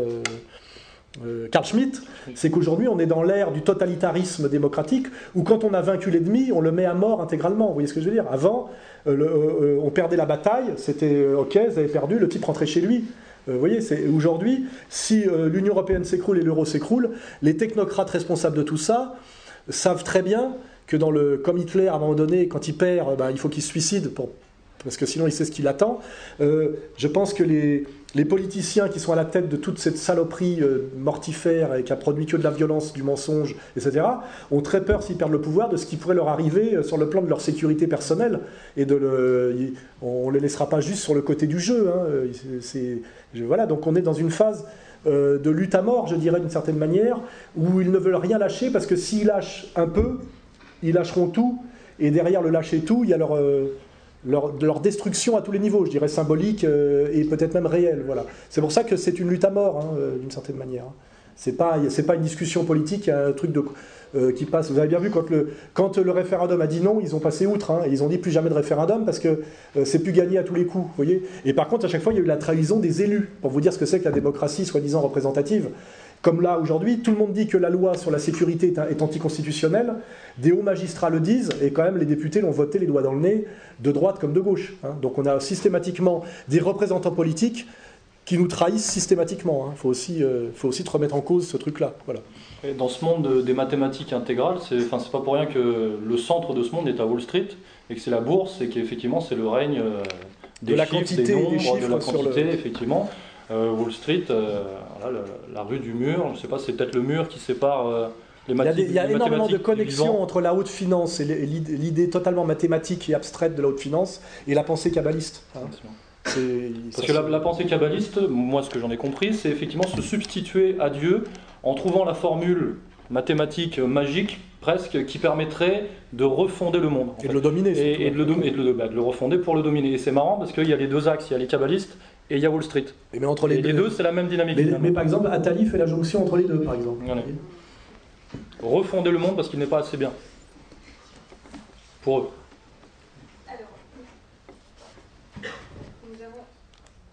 Pardon, nous avons la chance d'avoir des intervenants intarissables. Malheureusement, nous avons un horaire à respecter et donc euh, ben, c'était le mot de la fin. Donc, nous allons encore euh, ben, remercier euh, un grand merci à Alain Sorel et Pierre de Braille.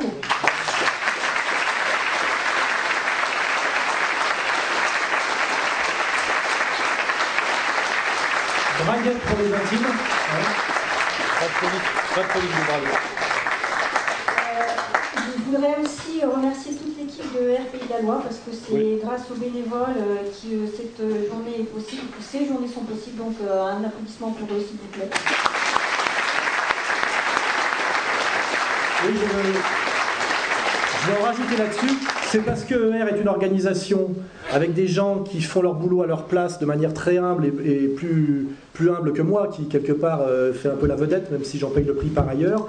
C'est parce que ER est une organisation que j'arrive à tenir encore aujourd'hui. Parce que sans cette organisation, euh, euh, qui est aussi une organisation économique, j'aurais été obligé d'abandonner par rapport à tout ce que je prends sur la gueule. Je ne peux pas assumer 16 procès en même temps, des contrôles fiscaux, etc. Et donc, je rappelle bien que si on a monté cette organisation à la fois économique, euh, et, politique, et donc hiérarchisé, structuré, c'est pour pouvoir que moi notamment, en, ce moment, mais après on forme des, jeunes pour prendre la suite, puissions mener un combat face à un système qui ne permet absolument pas à un individu tout seul de pouvoir le défier. C'est là où, je, je, je sur la naïveté des gens qui ont essayé de me déboulonner, comme Salim ou Farida. Ces gens-là sont allés au combat contre moi en étant des individus avec juste un blog. C'est impossible aujourd'hui de défier le système si on ne monte pas une organisation. Et euh, monter une organisation demande de la hiérarchie, de savoir que chacun est à sa place, d'admettre effectivement qu'on n'est pas tous généraux, mais qu'il y a des grades, comme dans un orchestre symphonique ou une armée, pour produire de la belle musique ou de, l'efficacité militaire, il faut de la hiérarchie. Et quiconque vous dit que le monde peut fonctionner sans hiérarchie est un naïf, un menteur. J'y ai cru même quand j'avais 20 ans, je me suis dit je ferais mieux que les autres, etc. Mais non, il y a, il y a hiérarchie. Et quand vous ne respectez pas la hiérarchie, vous êtes toujours puni, y compris moi. Chaque fois que j'ai été trop gentil avec des gens et que je les ai traités comme mon égal alors qu'ils étaient objectivement mes inférieurs, je l'ai pris dans la gueule. Je vous le dis, je suis obligé aujourd'hui de rappeler, de maintenir le, principe hiérarchique pour protéger même la cohésion euh, du système et même pour aider les gens malgré eux dans, le système hiérarchique. Sinon, c'est l'anarchie et l'anarchie, malheureusement, euh, ça donne beaucoup de violence et de, souffrance, et y compris pas que pour les gens du haut, hein, pour les, gens du bas. Et donc, je veux remercier vraiment les gens de ER à tous les niveaux, parce que si ER n'existait pas et que contre-culture n'existait pas par le travail que, que tu fais, que vous faites, j'aurais été déjà depuis un certain temps obligé d'abandonner le combat et sans doute de quitter le pays, euh, car je n'ai pas les moyens, moi, individuellement, de faire face. Et je vous le dis, personne n'a les moyens individuellement de faire face au système. Et ça, c'est d'ailleurs une dernière euh, remarque. Tout le, baratin hollywoodien, et ça je l'ai réfléchi, vous montre dans tous ces, scénarios un individu seul qui triomphe du système et le bien qui triomphe à la fin par un individu héroïque. C'est pour vous, vous, vous amener à ne jamais comprendre comment marche la réalité du combat. Dans la réalité, l'individu héroïque est toujours vaincu. Et c'est la grande honnêteté de Edmond Rostand par rapport aux mensonges du cinéma américain hollywoodien. C'est pas pour rien. Cyrano de Bergerac est tué à la fin par la coterie. Et il est tué en douce, en lui faisant tomber un madrier sur la gueule. Parce qu'on ne peut pas le vaincre en face à face et en combat euh, d'homme à homme. Et qu'on ne peut pas le vaincre non plus par le discours et le logos. Dans la réalité, le héros individuel seul est toujours vaincu. Et sa victoire n'est jamais que posthume dans la mémoire des gens, euh, comme on va effectivement euh, fleurir sa tombe, etc. La seule victoire possible est une victoire collective, organisée, hiérarchisée. Voilà. Hein. et ça, c'est une certitude. Et donc, je vous remercie de me permettre de ne pas être totalement vaincu aujourd'hui euh, par ton travail et aussi par votre présence, hein, et par les livres que vous allez acheter et faire dédicacer, bien évidemment.